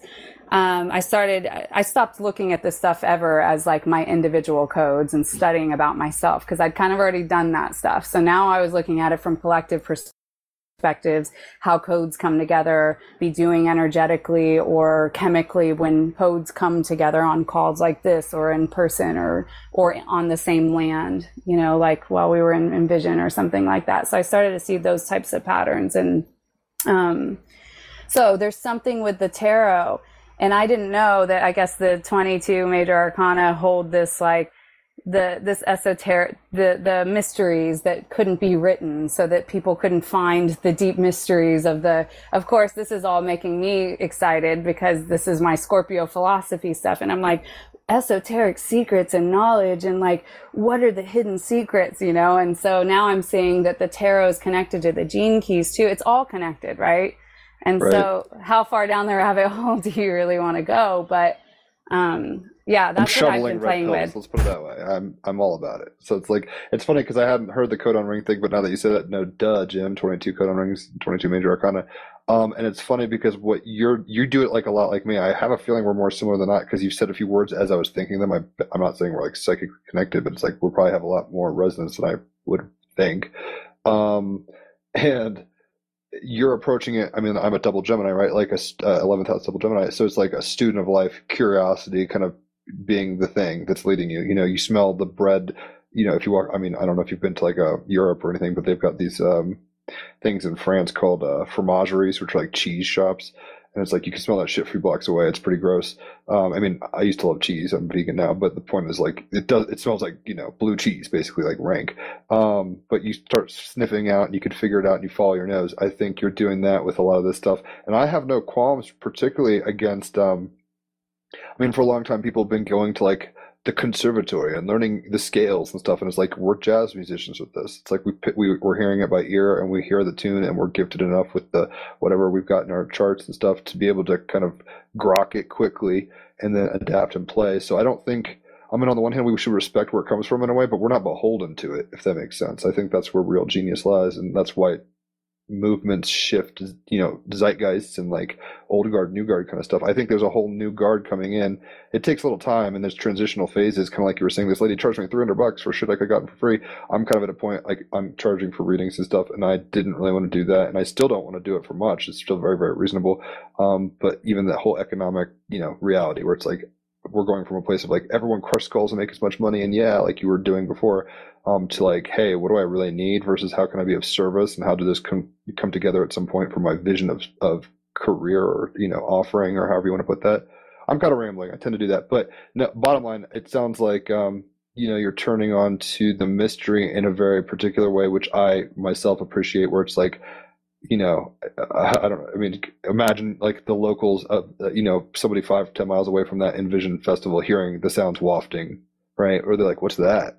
And it's like maybe they're not, you know, concert promoters or the headlining band, but like they get in on it at an energetic level from the outside in. And I think that's, you know, self initiation is a big deal. I think that's kind of we've had Freemasons on, Master Masons, and all these kind of cool heady people. And I'm not sliding any of them, but it seems like a lot of people that are in the Team Rabbit Hole wave, and just a lot of people in the zeitgeist now who are choosing to, are self initiating essentially, uh, and we're kind of all doing it together in another way too, in a quantum way. But I totally hear and resonate with what you're saying in terms of the fractal kind of starting in a place and it's it's weaving out and the dream is kind of increasing and we're all holding different codes in different places. And yeah it's like a network. We're building networks of consciousness. Uh, not that it was bad before but it's upgrading and that takes I guess as long as short as we would like. Um, Rafa, you've been kind of quiet, so I'm kind of curious as to what we're talking about. Like any kind of uh, two cents you could throw our way, or what's resonating with you or not, um, etc. Well, as always, Jim, I'd ask you to be articulate slightly more yeah. specific in your question. Um, it sounds like she. I don't know if she's into Bashar. Raphael kind of turned me on to Bashar and Star Seeds. Darryl Anka channels an entity named Bashar, um, and we're getting like that's why we're pulling Galactic Heritage cards. It sounds like we're really at the beginning of the dawning of the Age of Aquarius in a very kind of a fun way. Um, I didn't know if uh, you know whether 2027 means something to Bashar or um, how you're looking at you know collectives maybe in places like Costa Rica being the change and then it flooding from out there as opposed to like running around and being truthers and telling people they're all sheeple or you know that kind of stuff. Well, as I may have mentioned, 2027 in Bashar's terminology is called the contact fulcrum, where supposedly, you know, another great, uh, let's say, track line decision is being made in that year. However, of course, we know by now everything is here and now anyways. And in terms of who, uh, quote unquote, gets stuck where, it's all a matter of resonance. I'm not, you know, I trusted everyone, no matter where they are in this now, are in the perfect place at the perfect time. And just before, of course, on Okie Talk, we have many shows in German and just in the show before with all the turbulence and so on, uh, we had a comment of a woman that said, well, she had been traveling the world and now she's back in Germany and really feels that this is, you know, her place, uh, to be acting and doing and being active or whatever, or informing individuals. Um, so I can just say, you know, there's no accidents and uh, everyone synchronistically is where they're supposed to be. And as uh, Alicia shared, if you're like in alignment uh, with yourself, then anyhow, you have all the energy to proceed. And uh, yeah, so I, I don't necessarily would say that, you know, one path is better than another or anything like that. It's just about trusting the process and uh, I guess in a human design sense, how would they say? Living through your authority, something like that. Speaking of which, Alicia, I don't know if you can multitask or if you even care. I just sent you my and Raphael's gene key profiles in human design. If there was anything that hit you or thought you thought you know about the alchemy of this conversation in particular, etc. But uh, yeah, I can't speak very much on the human design particularly right now, personally, just because I literally just finished the introduction section of the book or whatever with my uh, fiance right before we called did this call. So I mean, I'm in gear for this. It seems like just boot camp and right timing, kind of like Harry getting a, an owl. You know, it's like come to Hogwarts. It's like all right, time's now. I guess I've been chilling under the stairs for a hot minute. Now it's time to go. I'm totally looking at charts right now. The first thing I notice is I think it's Raphael's chart has the 2946 channel, which I feel like is a highly whether you relate to this or not um, is another thing, but a highly sexual and well, it's a highly tantric channel. But I would say, and, and sexual maybe isn't even the word. Pure life force energy is the word, and it powers you from your sacral to your to your what's the yellow diamond? I don't know the heart. Um, and Four I to see, six is there, but uh, 29 you said? Where would you see yes. I was Yeah, gonna say you- mine is the one without the red line. His has the red line at the top. Yep. So you still have the 29, which this is my favorite code. This is the one Right. that's it's it's well the 29 and the 30 were the ones that were so synchronistic for me. They were and they were in I Ching, you know, the hexagrams. It was water over water, fire over fire. So it was water and fire coming together, which is also interesting because I'm so water, and then my partner is Leo, and we're water fire. But um anyways, the synchronicities in those codes in our charts, but we both have that 2946 channel and it's just been, it's pure, pure high energy that I, I'm like, okay, maybe that, maybe we experience this just because we're, we're aligned and we're doing our work. You know, and in a way, like I'm at the point where I feel like our work is just bringing in high frequency to the planet through our love, through Like our as a high portal or frequency. something. Yeah. Like anchoring it in, bringing it through, understanding that we're capable of holding these frequencies. And that's really what the mutation is about. The mutation is about our cells and our DNA directly changing so that they can hold higher frequencies or else it would fry the machine. And so that's where that 2027 comes in because not everybody's body clearly is ready for that or their consciousness is ready to embody those high frequencies yet. They've probably got to go through what I just went through for seven years. That's what they're starting to go through right now. That's really, I've been waiting, you know, I knew for the last year or so, okay, there's going to be some spontaneous awakening. What's it going to look like? I didn't know it would look like this, but that's really what this whole thing is about, right? It's bringing an awakening. It's bringing in awareness. It's shaking shit up where you were seeing the shadows, the collective shadows being played out, the collective fears being played out. And they have to come out in order for us to start to embody these higher frequencies. And in order for us to kind of catch up with, if you want to call it the ascension, these higher frequencies of earth that are happening, in order to embody them, we got to let go of the old stuff. So, and that's why I think Gene Keys is starting to become more uh, popular too, because I feel like it's exploded since I found it um, in October of, la- of last year. I was looking for people with relevant stories with these codes, and I couldn't find them because they hadn't really come out yet. They hadn't really happened yet. We're kind of the initiators of these processes, even though these codes have been out for a long time. But there's a new context being put to the codes, kind of what you were talking about in the changing of the guards. And you know, the last will be first, and the first will be last, and that kind of thing. It's like we're kind of, but there's like this deep understanding that's coming in with this language. We're just ready to receive. And so I would say most people that start opening this book that have these quantum minds, I don't even know that it has anything to do with charts. You know, it's it's more it's time and it's timing in a non-time world. It's probably that we've transcended time in some ways, transcended duality in some ways, which I know a lot of people fight and swear that we can't do. But I feel like Tasted we can. it. Con- like in the Matrix when they pop out in the third Matrix and see the sun. They, they dip back down, but it's like I think everybody's turning onto this kind of shit has at least at one point had a moment of unity, like that we just forget about it. Yeah, that's the multidimensional aspects of ourself, right? That we can kind of play in all these worlds, and none of them are right or wrong or better than another. We just go play in the ones that we want to, that feel good. And you know, I like to play in the ones that feel really good. I like to play in those ecstatic states. That's what the 46 is about with the love of the body and the siddhic frequency. The high, the shadow frequency is seriousness, and then the siddhic frequency is is ecstasy. And um, Which I think is funny because Raphael, he, I mean, he's not against, uh, clearly not against psychedelics and having fun and his highest excitement. And like, this fits right into that. I'm like, you're, like, for me, I'm not saying it's right or wrong, but it's like, I'm, I'm having to like trip a lot less now. I'm to do like once a year and I'm not smoking weed and I used to be grow weed and stuff like that. Whereas Raphael doesn't seem to be like deviating from the path of like, carnal joy. And when I saw that one, it was like his purpose is ecstasy. I was like, of course, like he's here to have a good time in a lot of ways. Well, exactly. You know, I've been working through that a lot in my current relationship because even around some of these ideas of twin flames, and especially in the light worker community and some of the new age stuff, and, and Tantra really teaches like, um, I don't know. Sometimes it can be like these holy ways of like, okay, no penetration, or like we're just going to meditate or hold our hands. I'm not saying those things aren't powerful, not at all. They but have I am place. saying, but they have their place. But like, listen to your body. If you have energy to go there and that's where you want to go play, like, where are the rules at here? And you know, I have to work with Eduardo a little bit on this because so when I met Eduardo, he he practices the Tao. He's been in the Tao. They say it's not a religion, but I've, I I beg to differ with some of the things that I hear. But he's not. So really, he's into Star Wars slash The Big Lebowski pretty hard. I'm kidding. no, he's he's such an interest. Eduardo is the most interesting person in the world. It's like he doesn't exist in the world. He doesn't have a bank account. He doesn't wear shoes. He's like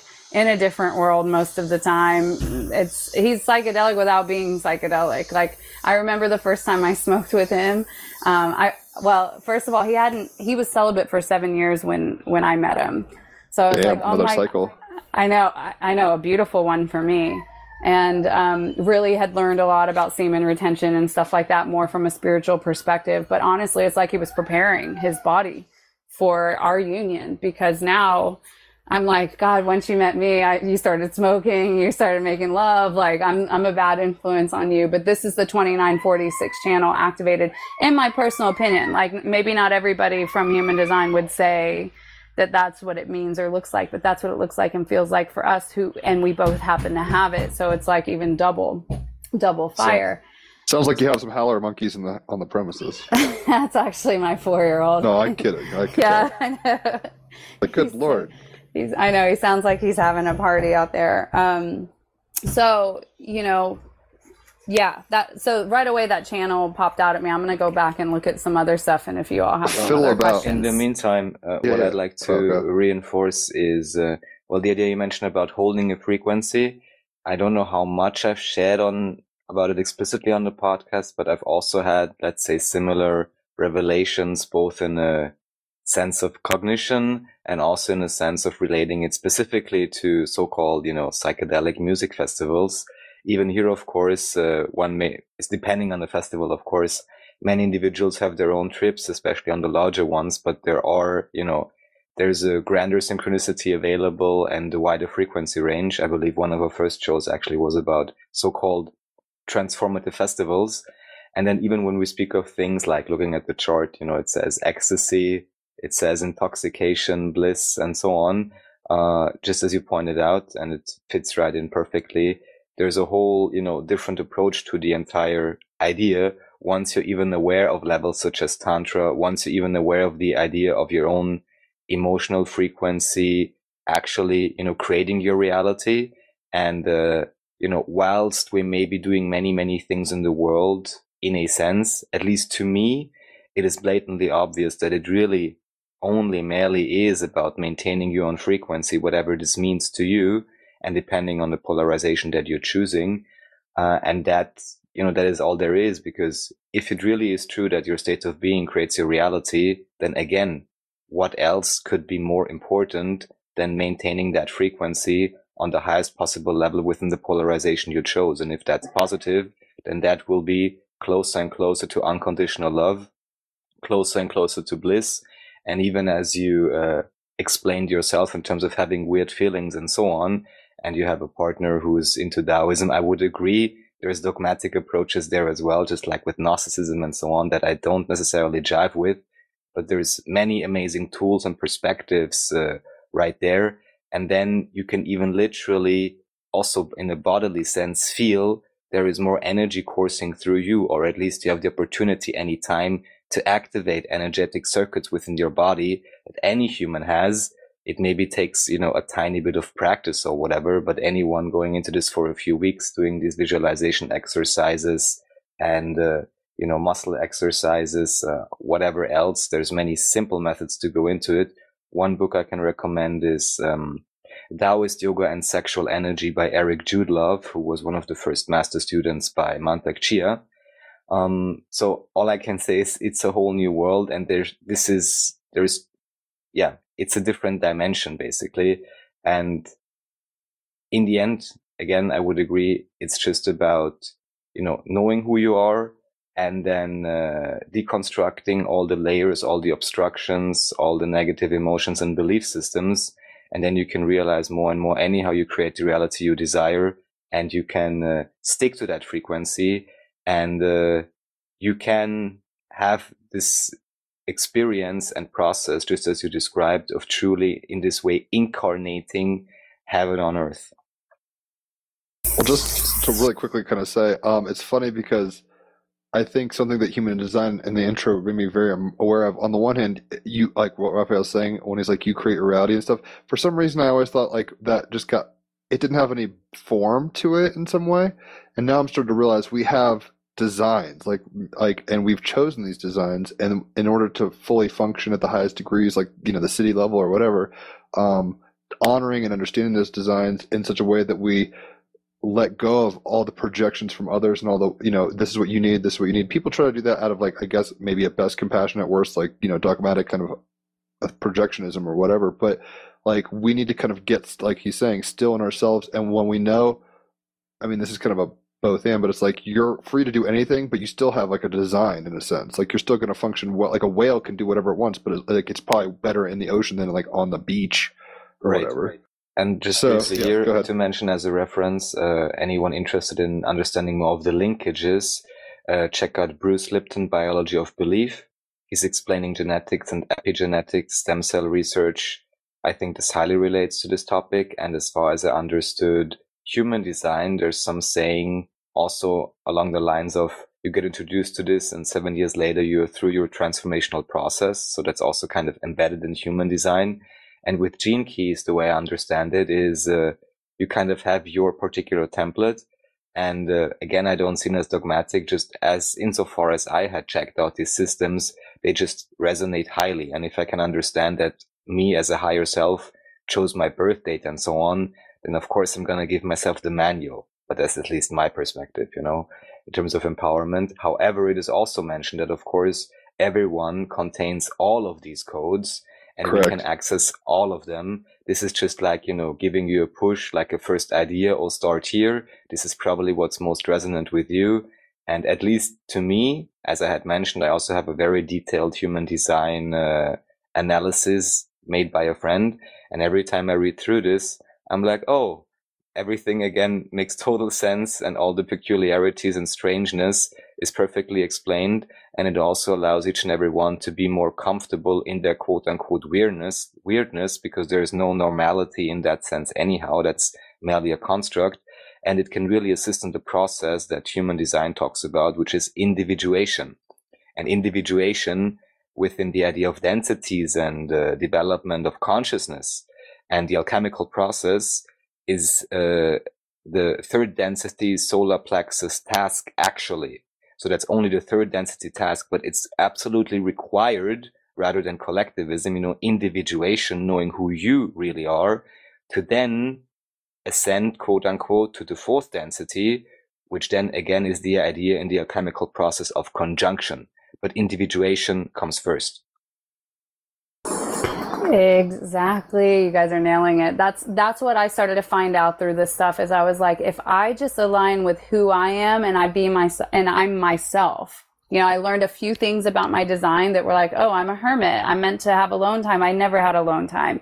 I started giving myself alone time. That's when the downloads started coming.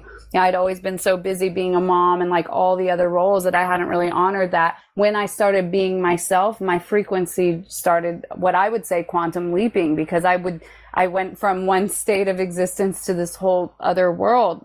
And I think other people are experiencing this as well. And that's how we can have these collective quantum leaps because it's like the two becomes the 10. And then these people that start to understand this stuff, we all get together and we have these codes that we're activating within each other. And again, we do have all the codes. So it's like you come here initially for your individual blueprint. And what I like to say, it's like your body is your starship your codes are your are kind of the the codes and you come in and you start to understand those and you start to pay attention to the turbulence outside of you and you use this conscious code book or this map to really help you align with with yourself. And when you do that it's like a rocket ship exploding into these higher frequencies that you couldn't get through before. You got to let go of all the other stuff. And i would say you know human design talks about the 7 year deconditioning but I mean, I'm not saying I've got it all figured out, but I don't think it has to take seven years. That's only if we still think in linear time. But at some point, when you start playing in these worlds, you don't think in linear time anymore, like at all, ever, unless you really have to, unless you have a, a life that requires that. But eventually, even because if your consciousness doesn't live in time, your reality won't look like that either. I never need to know what day it is or what time it is. Very rare. You know, I knew what time this was today, but other than that, it's pretty rare I would look at a calendar or understand anything like that. And so when you step beyond those things, healing takes place instantaneously. It doesn't, you know, even the idea that healing takes a long time. It takes a long time to heal because something was so drastic or terrible that happened. That's just us putting time limitations on things. So how do we get more into that quantum way of thinking? And then with these codes, and especially around sexuality, this was a big one for me because now looking back, I'm being reminded, and I know that as I'm being reminded, I'm being shown that I'm busting through these codes for the collective. I can go back and think of the times that I was going to church and youth group and I might feel attracted to a boy and want to play or something. And I wouldn't do that because that was bad right? Like all of the bad things, quote unquote, around sexuality, especially in America, I feel like it's more restricted than in other countries. I feel like other cultures are a little more free about this, but there's just always been so much fear around sexuality. And it explains a lot of the underground sexual stuff that's happening right now. Is that sex, sexual energy and the appreciate and the talking about sex and the being open about it hasn't really happened. It's still a little bit taboo in some ways. And so, And also, like in a psychoanalytic way, if we repress sexuality, it comes out in neuroses in other ways. So we have like, you know, fascism on the rise in America, maybe because people just aren't having fun in a healthy way. Right. So, you know, all of these things around sexuality, there's a big, in a way, it's like there's a collective shift of awareness that has to happen in that sacral area. I feel like came here. I wasn't so, when I came to Costa Rica, I wasn't so connected to my sexual energy. I love my husband. We had great chemistry together, but that's not what we were doing because we were just like being parents. We'd really fallen into that role and we were best friends. We would stay up and laugh and, and joke and whatever, but we weren't really getting intimate because we still carried like regular life stress stuff. And so Eduardo and I, I would say, I, I have to get comfortable sharing this because it's just a part of the reality. We probably make love three to four hours every single day, which is like, I don't think That's that's, up. That's what is up. And I, it's like, it's not normal. And looking back in my life, I think I, you know, people would say like, "Oh, you're a Scorpio, like you're so sexual," and I was like, "Not really." But my now- house, let's be real. I know. I mean, uh, yes. So people would tell me that and be like, "Oh, you're such a sexual person." I'm like, mm, "Not really." You know, like I am definitely Just took the right key, you know, to open the lock or whatever. Yes, and I and I tuned into a totally new frequency, right? I tuned out of a frequency that wasn't in alignment with myself. I tuned out of that. The tools came in so that I could start to put the pieces together. And it was very easy for me. You know, this work can be very quick if you're if you're able to let go of shadows. That's all shadow work really is. And especially what's cool about gene keys is when you kind of find out some of this stuff was like programmed in your DNA and it's ancestral. It's not so much even your individual stuff let it go. Like rewrite the program. You found a virus on the computer, you remove the virus. It's slowing you down, right? So, um, my howler monkey's coming after me again. So those were the things I started to kind of put together from from this was there are no rules here. You know, that's what's brought me to where I'm at right now. And even like ha- having Eduardo kind of work through his Taoist beliefs and practices, it's like the bigger picture is that there are no rules. It's really about being free, having fun, connecting with your body, connecting, listening to your body and following desire. We've actually been taught, and desire isn't always sexual, but we've been taught that desire could lead us down the wrong road or tempt us or something like that. And I kind of feel like if I didn't follow that desire, and that was part of the 30 code, which Raphael, I see you have the 29 and 30 in your unconscious and your conscious. So it's about, um, desire is a bit. And what I've learned is desire is actually leading us exactly where we should go. It's magnetically attracting us to those places. Whereas we've had these judgments of like desire is bad. And so we don't follow it or we try to get rid of it. That's what I tried to do for the beginning of this until I knew what I needed to do and chose myself and chose where my body was leading me to go. And then that's when my consciousness exploded, right? Like as soon as I honored myself and started coming into alignment with the starship, alignment with the p- blueprint, I transcended the blueprint. I have all these codes and then I feel like I activate these codes within other people that I talk to and that I work with. And it's not so much about saying it with words. We're all doing this, by the way, of course. It's like our energetics, our auric fields are creating the space for this. It's just like you might receive an attunement from a guru, so to speak, right? And the ideas of those times, except now we're all gurus. We're all getting, we're all enlightening ourselves, self-initiated, like you're talking about. And I think the other thing is like, you know, it used to be the Buddha master like in the cave by himself, kind of doing his own solo thing. But now we're like regular people. Like I'm a mom and I like do regular things, but I can still be a master of my reality and still live in this world. And I think that's like a little bit of an evolution from those older times of what mastery used to look like is that we're mastering our reality as the human.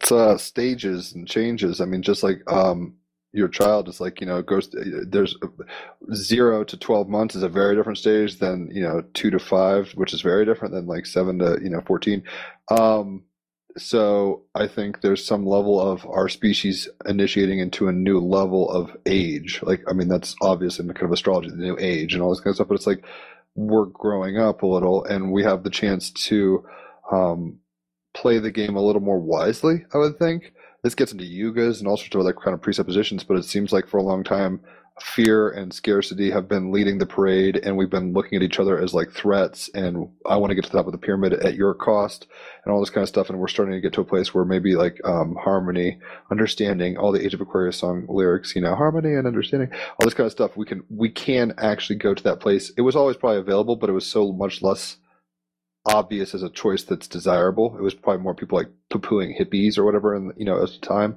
And now it's like, yo, I don't want to be part of the machine. I'm sick of Babylon working. I'm tired. You know, it's like people are fed up and they're going to start doing what you're doing, which is going off um, and making collectives. Raphael's doing it in Vienna.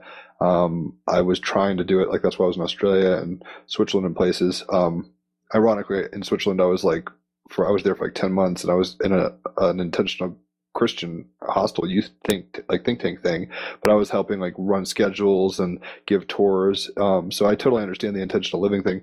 And uh, I was just looking at your chart. You have a North Node in Cancer in the fourth house, so you are supposed to be a mom. So never doubt that. Uh, given your howler monkeys kind of going bananas, is uh, did you need to go? I didn't want to hold you longer than you needed to be held or whatever.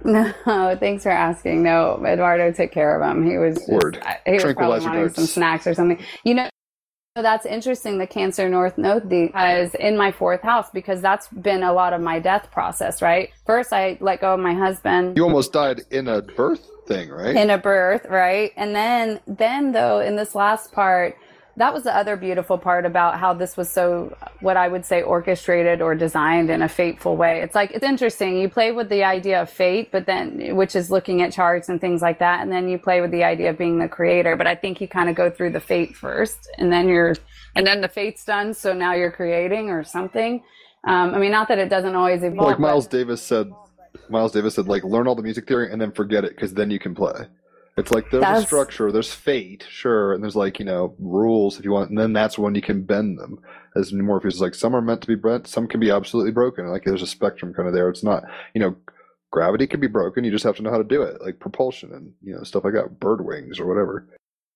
No, exactly. And that's what what was happening, I think, as this all was going down and I was finally able to like accept myself and accept my decisions that and my desires and what I wanted to do and make that decision and ending it with my husband.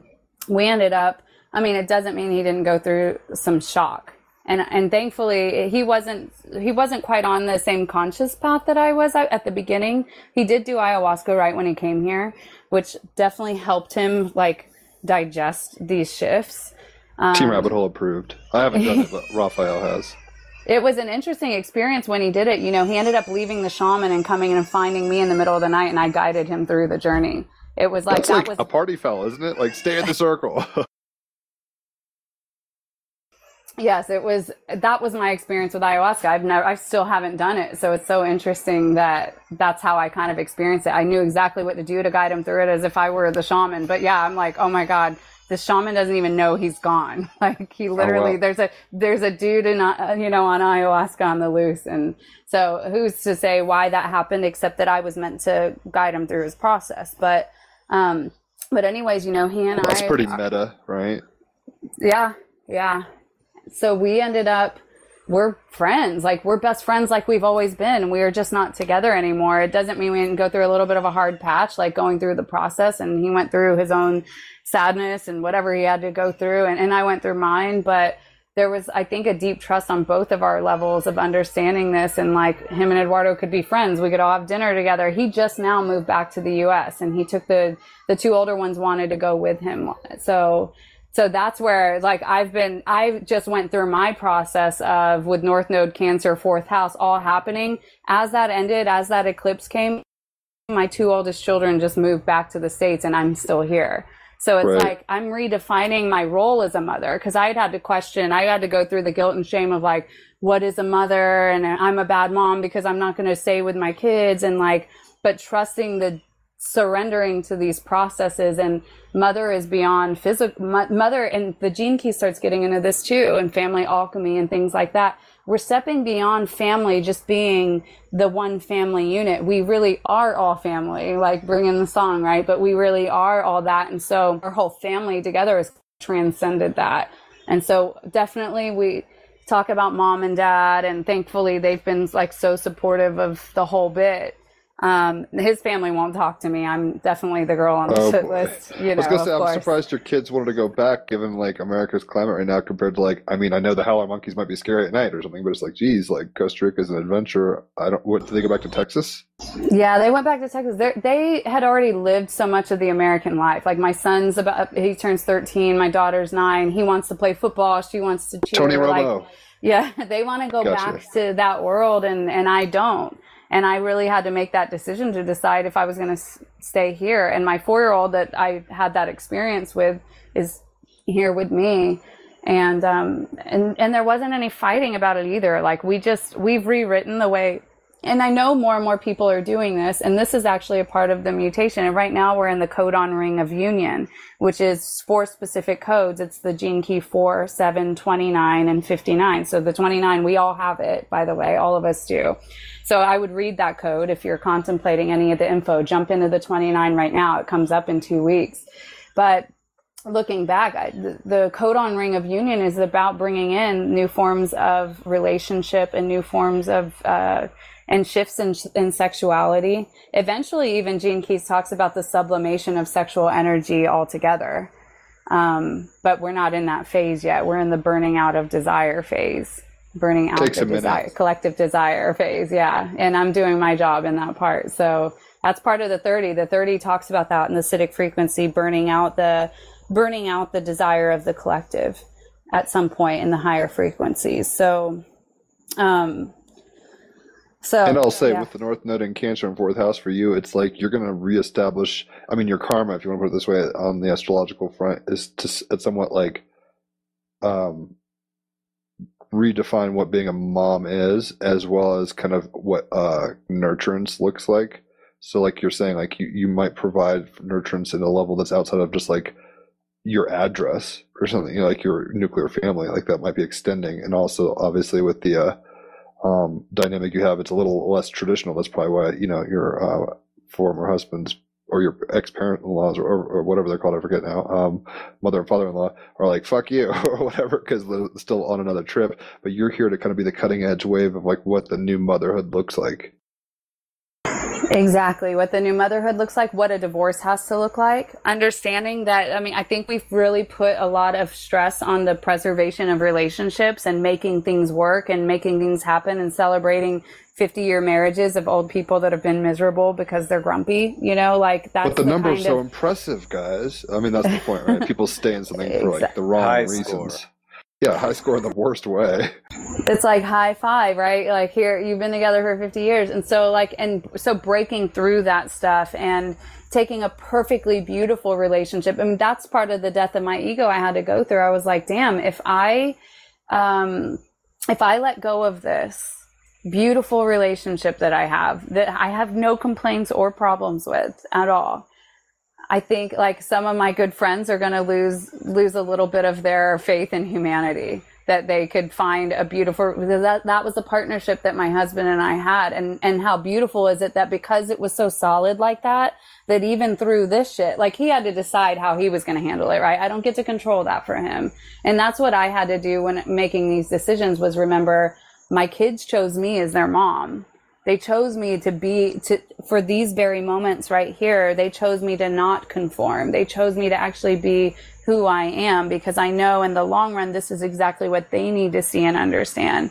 And even now, it's like, I feel like I connect with my kids on a, on a more psychic level, even though it might not be intentional, like, oh, I just telepathically communicated with my daughter. There's an energy there where like she doesn't need me in the same way some other children might need parents and it's because I've never really created those codependent because that can come in parenting too creating these codependent relationships especially around children where they need to need oh, yeah. you you know? And so um, it's like I can see how my parenting style which than it is now for sure because I used to think my whole life not, was about nothing but being a mom. So what a contradiction to be in this world that I'm in now. And then and then here's something that top it all off, I'm having another baby, which I didn't plan on having any more children. Eduardo and oh, I are having a child. So we went through all of that shift of like two of my oldest children who I love are moving away.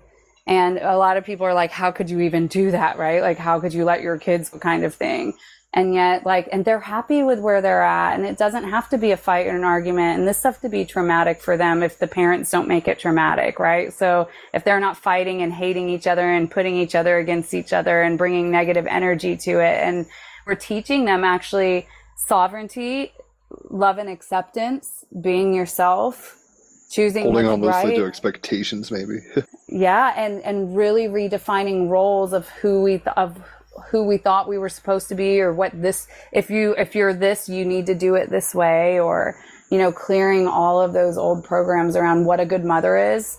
That was a program that probably hung over my head for the longest and still creeps back around sometimes is like the perfect mother program. I've never been the snack mom and the volunteer mom and like that so i would be like oh i'm not like janie you know that kind of thing. If i may add uh, I think you asked a great question or uh, made a great statement in terms of considering. Of course, this is a matter of you know worldview or self view, but of course, I would agree. Uh, just as you had chosen your parents, uh, your children, in that sense, chose you, and uh, you asked the right question in terms of, um, or said basically that of course they need you to be yourself because of course you are the role model and uh, the question then being how, what would you want for them? And of course also for them if they were in a similar situation out of unconditional love you know as the perfect idea of mother and father you would of course want them to be as supremely happy as they could possibly be no matter how great their status may seem to others or whatever just as it was in your case. And the other question i would like to raise or like to point out what i always also enjoy as a perspective is what would you uh, want for yourself if you would look as yourself right now as being your own child? I think that's also a great consideration. Okay, so if I would look at myself as if I were the child, like basically, like, are you kind of saying like me putting myself in my children's shoes in a way? Not really in your children's. And I basically, I'm not actually asking you to reconsider anything of what you said because it would fit right in line. But just with any decision and thinking and just like uh, putting it into abstract and then seeing yourself and mean, like considering that yeah in this way. And considering like uh, you are not Alicia I'm not Raphael but actually I'm Raphael's father. And as his father what would I wish for him? Knowing all I know about him because I am him right uh, and then I think uh, one would arrive at similar conclusions just as what you've did. So I'm basically just confirming it, just, uh, you know, putting up this perspective of, you know, considering yourself to be your own child and then looking at yourself with that unconditional love of a mother and a father, but looking at your actual subject, subjective experience as being that and then considering what is the best advice or idea or what is the wish you would have for them. And of course, uh, it would be just as unconditionally loving as you would wish for your actual children. Yeah, exactly. Like I would look down and be like, I'm proud, you know, of that. And and I think of how my parents even responded to me in this situation when I when I because we went through this process kind of secretly. We were in another country. We were kind of able to. That was the beautiful part part about it. Nobody really had to see all of this. We got to really go through our processes in the middle of the forest, in the jungle, in the river, you know, with a few other conscious people around us who might have been giving us a little guidance or making suggestions or just being like the sounding boards for us through the process. But when I finally could tell my parents, because it was only my own fear and shame that I couldn't tell them right away, the fear of the judgment, my dad actually started crying and he said, you know, you did it like you're the rainbow bridge. And my dad doesn't even talk like this. Like it's really interesting. It's not like he's in my Dad, who group. are you? exactly exactly. And he was crying. He's on this facetime with me. And it's i have an interesting relationship with my parents anyways. I love them so much. I'm so close to them and, and also we don't like call each other every week and see how we're doing. It's like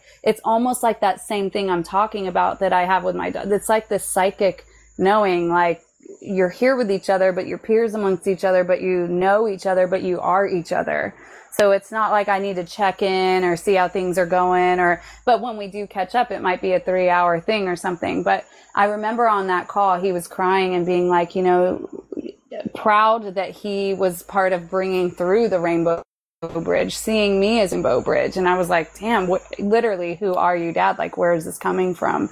And, um, and I'm so grateful I have their they're so neutral in their support. Like I've I've I'm definitely a crazy ass kid in most parents' eyes. You know, I know for for my ex husband, his father, that's been his hardest. Right, his son is divorced, and the story looks bad. You know, so I'm, I'm the bad guy in the story Uh. because it really matters to parents what their children do, right? And so it, their reputation depends on who their children are because they're not themselves, right? So we're busting through these these silly molds of any of that stuff. Like I, at a, at a pretty early point, I remember realizing, oh, my children aren't mine. And I'm not here to produce me's and I'm not here to produce what I think they're supposed to be or what they want. And that's where human design and gene key stuff kind of came in too. I was like, wow, everyone's so different. Every personality is so different. The way we process emotions is so different. I can not only see this information and love and accept myself exactly how I am, but I can also love and accept anybody else exactly how they are because I understand they're just living out their design with some conditioning and programming. But ultimately, my job as a parent is to not program my kids, to not program them and condition them to believe any certain way of being. And in the long run, societal wise, there's judgments around what I've done as a mom to my kids and what, what could be damaging them emotionally and all of the things that they might be going Please, through. like you, you could, know. whatever you're doing. I mean, like you could damage them any more than you know standard regiment uh, culture programming. Right. So I had to break through all of that stuff. Exactly. And so, and I carried those things though as whispers in my ear. I, I still carry the judgment or I would, and I would be able to observe it and work through it where it doesn't control me or force me to make a decision that's not really who I am. You know, that's where we've got to get to too, that we're not making decisions based on anybody else, not even our kids not our moms, not our dads, not our kids, not God. You know, like you're literally you're making them based on yourself, how you feel in your body, listening, getting in tune with that connection, and um, it's it's a little bit different than what we've been taught, right? So, out of curiosity, how much of the uh, gene keys in human design do you use on your kids? Like, is that a tool that you're like trying? Because that was one of the things in the intro of human design. It's like this could be amazing for your kids. You can actually grow them up in the way they should go, kind of thing, and letting them fly and be free as themselves. Um, are you into it at that level, or are you are you not really kind of going down that rabbit hole? I understand it, and I think the blanket statement is still that I'm just not here to program them. I'm here to love them and accept them as they are. I'm here to understand that they're pro- they're going to still ha- receive conditioning and programming from the outside world, and they're designed to do that, just like we did. That's that's how we learn and play and have experiences. Like I'm a little sad they're not going to be here in Costa Rica, where the school is a total free school. There's no instruction. There's no teaching. There's no facilitator in the class and yet they learned Spanish. They were fluent in it in like three months, right? Without being taught anything. Is that a regular school? It's a, it's a, it's, um, it's a free school. It's called a, um, well, it's it's a mix of Montessori and uh, Emerson. And so it's really just prepared environments where the kids have their own, they're here to, to be autonomous, to choose their stuff, to choose what They're they want to do. Just let them explore. They'll figure Exactly. it out. They learn it all that way. Like uh, it's all of our shit that we put inside of them that keeps them from ever learning the natural process from a young age. And so Or the societal like demands where they're like, we need people who are programmers, so we're going to tell you how to program. So that, you know, it's like that's the conditioning part of the mm. expectation of the big brother or whatever. Right, or we're going to teach them history and it's going to be programming oh, and Oh, lies and hate and you know like who believes in any of that shit anymore like why did i memorize any of that stuff what does that even I mean pledge allegiance to the flag. Right? That- It's like, what am I saying? I totally Yeah. think that's why literally no one in school seemed to be interested in history almost because most of it is, you know, very sketchy. Well and the kids coming in now they have a resonance that's way deeper whether they know it or not and whether their parents know it or not. You know even if you're coming into program parents i also think the kids aren't as programmable anymore. You can kind of see that with Yes, these yes. with the more of the next gens that have come up and they've just kind of like some of them don't go to school or they just start to travel or they create their own stuff and they don't need university and like so you can see how that's been happening and even more as the kids come in because the frequency on the planet's higher right? So they automatically come in with a snapshot of wherever the earth frequency is at that time at that time or or higher even you could say but they're not programmed and conditioned so my biggest role is not to program and then condition them with any of my programs and conditions Oh, I didn't mean like you were indoctrinating them with human design. I was just wondering if you Oh, used no. it as a tool of observation to be like, oh shit, well- she's a four one line, whatever. Like I gotta I do have this. played with that. And here's the other interesting. Well, first of all, my youngest son is a projector, so he's a little more of the rare one. Most of us are, gen- are generators and manifesting generators. And so he's a projector. And what I've learned about projectors is they're here to, they, they're designed to wait for the invitation. And also they need recognition, which I needed to know that because I'm not much of a recognizer. Like I don't need recognition myself. And I actually try not to create children that need recognition from anyone or need an approval or someone to be like, Oh, you're doing a great job. Right. But in And spite so- of your proclivities, he has a design or whatever. but he has a design. So, you know, now I understand like what something, especially if I want him to do it again, like cleaning up his stuff or putting his plate away or whatever, you know, whatever. I'll be Damn, like, you're the best dishwasher ever.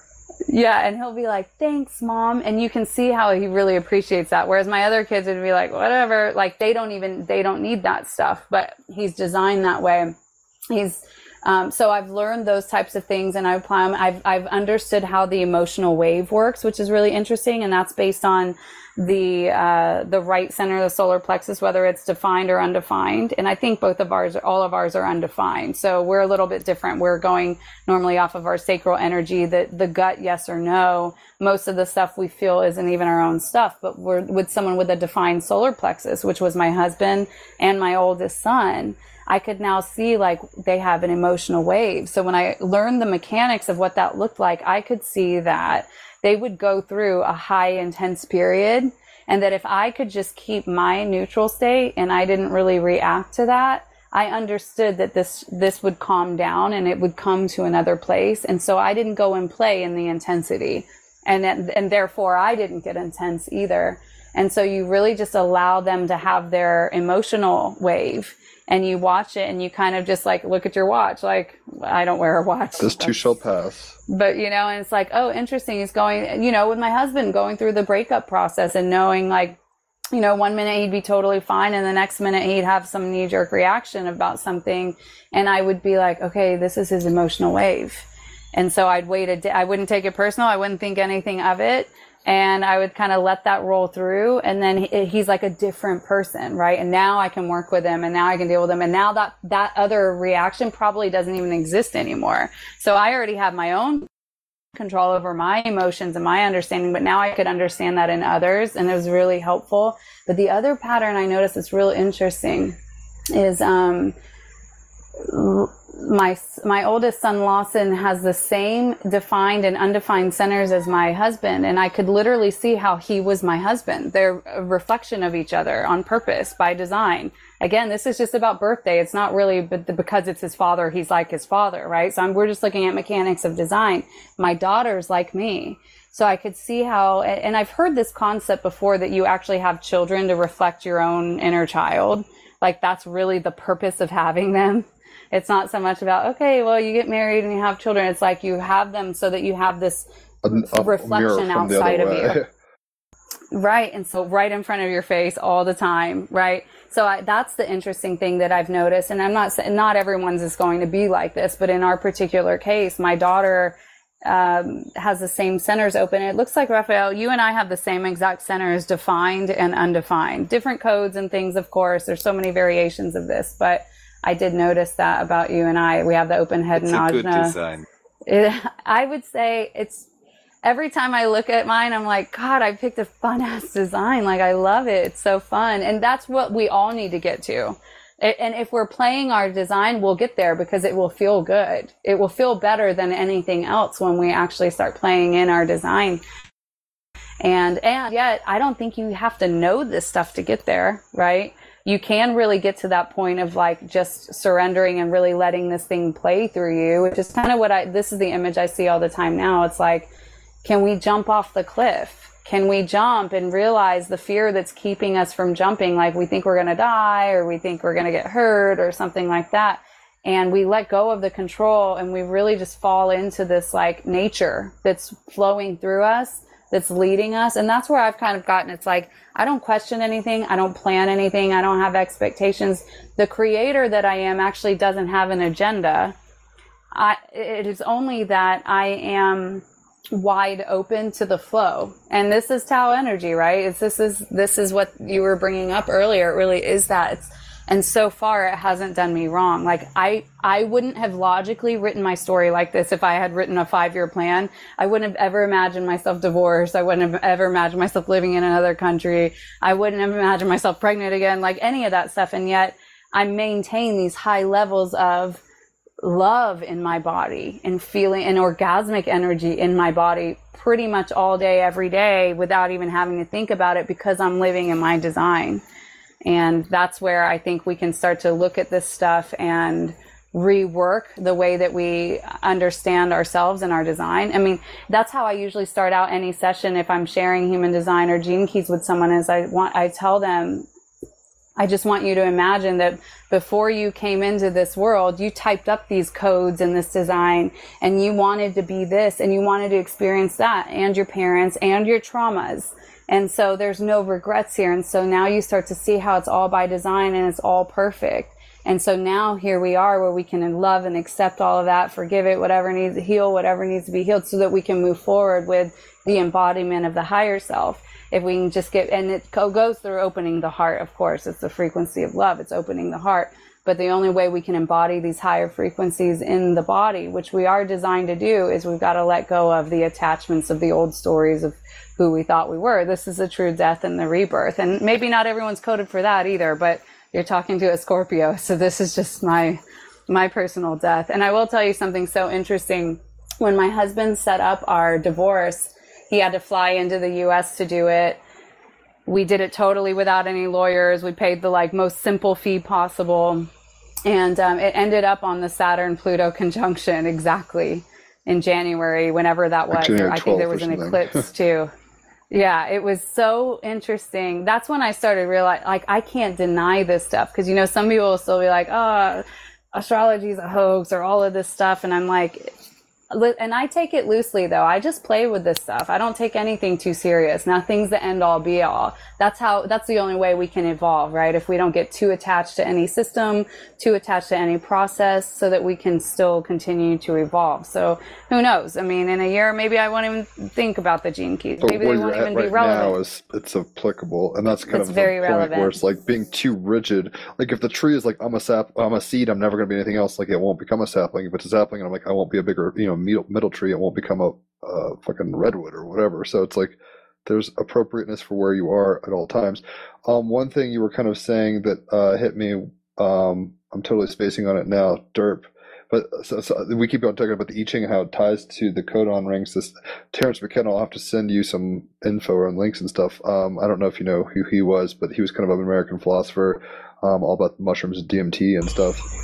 I love him. He was Oh, born okay. on November 16th, so he was born two days before me. I watched that Time Wave Zero video. Have That's you seen that one? Yes, Oh, yes. I was going to mention it. That's Oh what I was like. God. There's a 30 minute interview that where he starts breaking down the nature of time as reflected in the I Ching. That's where his Time Wave Zero, his uh, software that he designed on novelty. That's why December 21st, 2012, in the McKenna world was the end. You know, the beginning of a of of a new paradigm or the end of you know novelty becoming so crazy that it's like we can't chart this. As like a you know and not just x y it's like z now or whatever. Uh, and obviously the mayan calendar ended then too. My mom's birthday is the 21st of december. Okay so you know who mckenna is. He's a scorpio sun virgo moon so he kind of talks in this staid emotional way. It's like it's, he's one of my favorites. Um actually we're having rupert sheldrake on the podcast. We have to um get schedule that but he used to be kind of like one of his ninjas and like hang out with him and Ralph Abrahamson, who's a chaos mathematician. Um, I'll send you something called the Trialogues, which they did, McKenna, um, Sheldrake, and Abrahamson, which is kind of like podcasting before podcasting. It was like in the 80s. They'd just be like, what is time? And they talk about Gregorian calendars and just kind of muse, like long form. Fascinating shit. There's like 30 lectures. But anyway, um, yeah, it seems like there's this woof and um, weave to the fractal. It has a design. It's not chaos, but but holding on loosely to that, um, you know, we can fill. It's like painting by numbers in a sense. It's like the numbers are there and the lines are there, but then you can make it kind of whatever colors you want. The map isn't the territory in the sense that being dogmatic and being like, well, I it says there's a waterfall here and it should be X Y Z. It's like it gives us kind of an idea, um, not exactly of what to expect. Um, the thing that came to mind now, I'm remembering earlier. You're like, oh, I would never have plotted this life and it's like and ironically it's like you know that you plotted it so it's like i don't have to tell you that but it's almost like a screenplay isn't exactly like the final product so like whatever the screenplay for the matrix was or you know cloud atlas or any you know, tron or whatever movie um it doesn't flow the same way it like it has to fill in and then it it impresses everybody in part of it even the director's vision is like probably surpassed you know? So we're in a mode of creating stories that have scripts um, but they can be filled in in various ways with creativity and other people playing their scripts, and that turns into like this whole pageantry of collaboration, which is what life fucking is. yeah. It's uh isn't it fun when you get there when you're just when you know this is just you're here to have fun, you're here to experience, you're here to play, you're here to to watch this thing unfold and it's like you're the creator and the watcher and and nothing's there are no regrets here. There's nothing by chance here. And um that's that true surrender the jumping off the cliff when we can start to watch it like that You can fly, you can fly, you can fly. We have pixie dust. It's our imagination, and we just have to trust in it. I think in our heart, I guess, combined imagination and heart. Um, is there anything that we haven't really touched on that you like felt pressing? Because I, I think I mentioned to Candace, um, I want to have like a Gene Key human design kind of episode one day where we just have a few people who are way into it and just like talk about it like really in depth. Um, we've talked about it, kind of you and stuff and tapped into it. And I appreciate the fact that you're kind of like an, um, a professional amateur or something like that. Like myself, I didn't go to astrology school, but I still do it. Um, so is there anything like that we aren't really tapping on that is kind of resonating in your mind or heart, or do you feel kind of um, finished on that front? Well, I think the main thing to bring through on any of this stuff is to understand that we're not fixed. You know, what I've understood more than anything about this information is that, that understanding and playing with the idea that there is a mutation. And, you know, gene key 55 and 22 are kind of the key. That's what my uh, twin flame and I are. I have 22, she has 55. Oh, so exactly. amongst So the, other things. So, so the 22 at level, is yeah. That and it's bringing in that feminine code the 22 and if you've read it yeah, i mean it's talking about the different planes of existence and and, It's like and Earth the, to the stars is the 22, and 55 Oh. is like from heavens down to Earth. It's that uh, interlocking triangles of the Star of David kind of thing. and i kind of tell people if they if they can if they can forego studying their own intrigue of their own self and they jump into these codes it can really but every but we're all here at different levels to understand things differently too right? Like someone's going to come in and learn the gene keys by studying one code a month. Like richard rudd the creator of gene keys would be like don't overdo this stuff. You need to give yourself time and contemplate a code for a month and go one at a time. And i've never even followed any of the formal systems for this stuff. You just kind of play with this. But the 22 and the 55 at 22 is kind of bringing in the feminine the 55 is bringing in. I would also say the 49 too so, I mean, they're all pertinent, they're all important, they're all magical and fun. and they're all contradictory too. It's like you get into those siddhic states and that, and there's contradiction there in a way, or there's a paradox there when you kind of get to the, get to the siddhics and it's like there are no rules. Like all of the things about gurus and masters not being able to do this or doing that, or, you know, it's like there really are no rules here. There are no morals here about what's right and wrong. And that's the interesting part that you kind of come to when you get to some of these siddhic states. And I would say, the first, number one, these siddhic states are here and people are and you are able to embody them. I think when I first started getting in the gene keys, I would I was around a lot of people that talked about it as if it was really far away and something impossible, like the siddhic states were Jesus, you know. And I'm like, we're here to embody this this stuff. We are this stuff. We wrote this code for ourselves to remember to turn ourselves back into this to remember this. But you know, in the 55, it's called the Dragonfly's Dream I should clarify. I'm the 55. She's the 22. She'll kill me if I don't say that. Like, you idiot! You uh, we misrepresented us or whatever. No, uh, but so anyway, yeah, the dragonfly, right, where it comes out of the water and it takes a minute, but then it can kind of morph into a new domain yes. altogether. What's showing the mutation? It's showing the mutation that you know it's born into the water and it's it thinks this is all that there is, and one day it's not even like a scientific explanation exactly. It's not like every day on this month or whatever. One day they spontaneously step out of the water and these wings fly out of their back and they fly for the rest of their life. No and longer so water bound, like, they're airbound. It's like an element shift. Isn't it? And so that's what it's here to show us. If we just consider that, we can understand that we are here in this physical body mutating and so we're being shown the process of mutation through the insects, through, you know, metamorphosis with the butterfly and, um, and so that's what that 55, I don't know that he's explaining it exactly like that, but I think so. It's like, that's the idea. If you can grasp that concept and understand that we're not fixed and we're not limited and that we're, we are coded for this or we wouldn't even be, anybody listening to this is, or they wouldn't be hearing this information. It's because it's time for that activation to come on. And I find that when people come into this stuff, like it's not very long after that shit starts to shake up, whether it's relationship, job, individual, you know, it just kind of has to. Like you're here to jump into some higher planes of existence or having some shifts or whatever. That's why the information would come to prepare you for what I would call these quantum leaps, where you go from one person to a completely new person without even really putting time onto it. Well, it's just like to when, um, confirm oh, what you said, I just checked the date on when I actually got this paper for the first time. In my case, it was 2014 already. And uh, just looking at the date, I can very much confirm uh, what you're saying. So it's right on. right. I started waking up right around the end. Uh, I went through a huge breakup at the end of 2013, 2014. It's probably right around when I met Raphael. So here we are, just kicking into the next gear. Um, and like she's saying, like when he he always has the splinter in his mind. So I think some people are more aware, like like they know something's different, and then they take that red pill. But his he is very disoriented when he takes it. You know, they like breathe through this, and then he turns all metallic and like fractal screams or whatever, and then he wakes up in the fucking incubator or whatever. Um, doesn't make it easy. So you're gonna have some. I mean, the the the butterfly comes from an emulsification process of the caterpillar. It liquefies right in a chrysalis. It like dies basically. So very scorpionic stuffs. Um, so people, you know, be prepared for the changes, but the changes bring about a new level of being that you, who knows the first person perspective of a caterpillar or the dragonfly, but I don't think they expect they know that they have to initiate a process, but they don't, don't probably understand the results of the process. They're not like, I'm going to fly one day, damn it. They're probably just like, what's going on? Oh my gosh. And, you know, then all of a sudden they're a new thing. So we are being born into this new form it's it's been written in the stars. It's been written in our genes. It's time. We're here, and we're part of the ground crew to initiate this shit. So I really do appreciate you coming on today.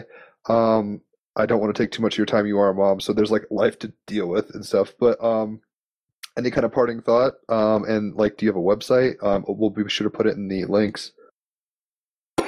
Yeah. Um, yeah, the Gene Keys talks about this, the Trivian human. So they t- he talks about the root races that have come through, the Lemurian and the Atlantean. And, and our so last episode was literally Atlantis now, Lemuria. so really, we are just talking about that. See, and I'd never heard of root races and stuff, but as that's the first stuff I was kind of coming into. I was not so much diving into my codes as much as the structure of where this information was coming from. And it was talking about these root races. So the 49 and the 55 are also connected together. It's talking about the individual uh, awakening and then the collective awakening. So the 49 and 55 are both really nice to read and the 22. But, um, but, oh, what was I going to tell you about that? What was the point of me telling you that? Um, damn, I kind of lost it. I don't Cool, know. Don't feel but- bad. no, Rabbit holes so- can collapse on us sometimes. I know it just went away, but so forty nine five. Check them out. But No, I, I don't have a website. I've just kind of been casually starting to really share this stuff with people. I do do sessions for people that want to know stuff about it, but I've just I'm a mess. Facebook Messenger, Facebook. I kind of just keep it simple. I it's funny to think I used to work for a tech for eight years, and now I'm like basic basic internet user. But um, I don't have a website. I do I do a podcast with my ex husband called "You've Been Programmed." Vibrate into yeah, so you can post that. It's uh, "You've Been Programmed." Vibrate into a new reality, and it's really kind of it's talk it's talking to the person just awakening, kind of coming through the like letting go of what they thought mattered, and the money, and the life, and the jobs, and the reputations, and the people, and just the whole awakening pro- process. We've kind of step by step talked through our life our breakup and you know how I was going to say you managing should now and all document of that. that. I'm glad you did. Yeah, we could probably do a little more on it. I mean, we're just really coming out of the closet. I've been we've part a year now. I mean, the divorce was final January, but I've been with Eduardo just a year. So we're just I haven't even talked about being pregnant yet and I'm halfway through. I'm actually due right around the solstice uh, on Christmas Day actually. So it's interesting. Um, you know, the Gene Keys even talks about when two auras come together, the 59 talks about this, when two uh, energy fields come together and merge into one, which I would say that's what's happened with he and I, that the, it makes, uh, it makes for the new awareness to come into form in the form of a child. baby. So yeah, well, and right because what am I going to program them to believe? Right? I'm just, and I'm just the portal for this badass light that's about to come through. Is really how I see it. It's funny the evolution of even how I've seen childbearing. You know, my first two kids, it was like, oh yeah, we're having kids and babies are cute. And then by the third one, I was like, man, this is a spiritual experience. And then, but, you're but like, I I, still have wasn't the deep into prophet it in my belly. yeah, exactly. It's it's like Christ consciousness, De- December 25th, even though December 25th is just a fake affiliation with those dates, anyways. But still, there's some significance to it. So, um, so yeah, I mean, that's that's what I'm here to bring to people is, and the mutation doesn't have to be scary. It's as scary as we, as hard as we hold on to the old world. We got to let go of it and we have to trust and we have to take that leap and we have to remember we're not going to die we're going to fly we really are the immortals. We really are here to bring the new consciousness. The mutation doesn't necessarily feel like anything. You might not even notice physical things necessarily but it's happening in the body. It's happening through our understanding and our consciousness and our awareness and the way we process emotions read the field read other people tune into the psychic awareness that we have that's kind of been you know batted down sometimes depending on how we've grown up or what we what the clutter has been inside the body that we that's kind of clouding all of that so um, i'm just excited as we all awaken to this collective field and i'm feeling it more and more and i'm feeling the power and the intensity of that and it is a magnification that's happening a multiplication that's happening where you know, two come together and it's like a thousand. And so all three of us come together and whoever's listening and the impact that that actually is making energetics energetically in this this plane of existence that we believe to exist around the planet, around the world, if we want to look in in space and time. Um, when we're coming together and remembering stuff together, there's so much DNA that still hasn't been activated that's going to bring us the the deep certainty of who we really are, and that's what's Mays. coming. But there's more. It's like it ain't over yet. We're just kicking into a next grade level. It never ends. We've just been preparing for this, and we had to go through kind of the little stuff first, and now it's time to really embody. You know, God, I never heard of a Pleiadian until I got here, and a book fell off a shelf, and this girl handed it to me, and I was like, "What's a Pleiadian?" And then I read Oh, this snap. book, and it was and i then i realized i'm born in the pleiadian lineup. I'm born directly directly pleiadian november 18th which is also terence mckenna's born in the pleiadian lineup. May so that this is some star seed astrology information. You might already know it but the 25th 6th and 7th degree in scorpio and taurus are connected to the pleiadians. Um, and so which is mid-may and mid uh, mid-may and mid-november is when we're directly uh, stacked with the Pleiadian energy. So, um, but yeah, I'd never even heard of that till I got here. And then I read the Bringers of the Dawn book.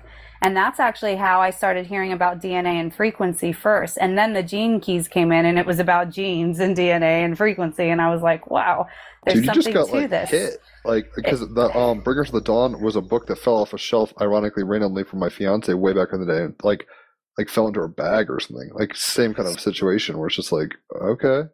Um she's not a Scorpio, but she's uh Virgo. But the point is, yeah, dude, it's kind of like uh, interstellar. Like there's things and forces of ourselves in other ways, like trying to tap us into higher levels of initiation and just keep your mind and eye open and you'll see these patterns and what a mystery magical mystery tour we're on, huh?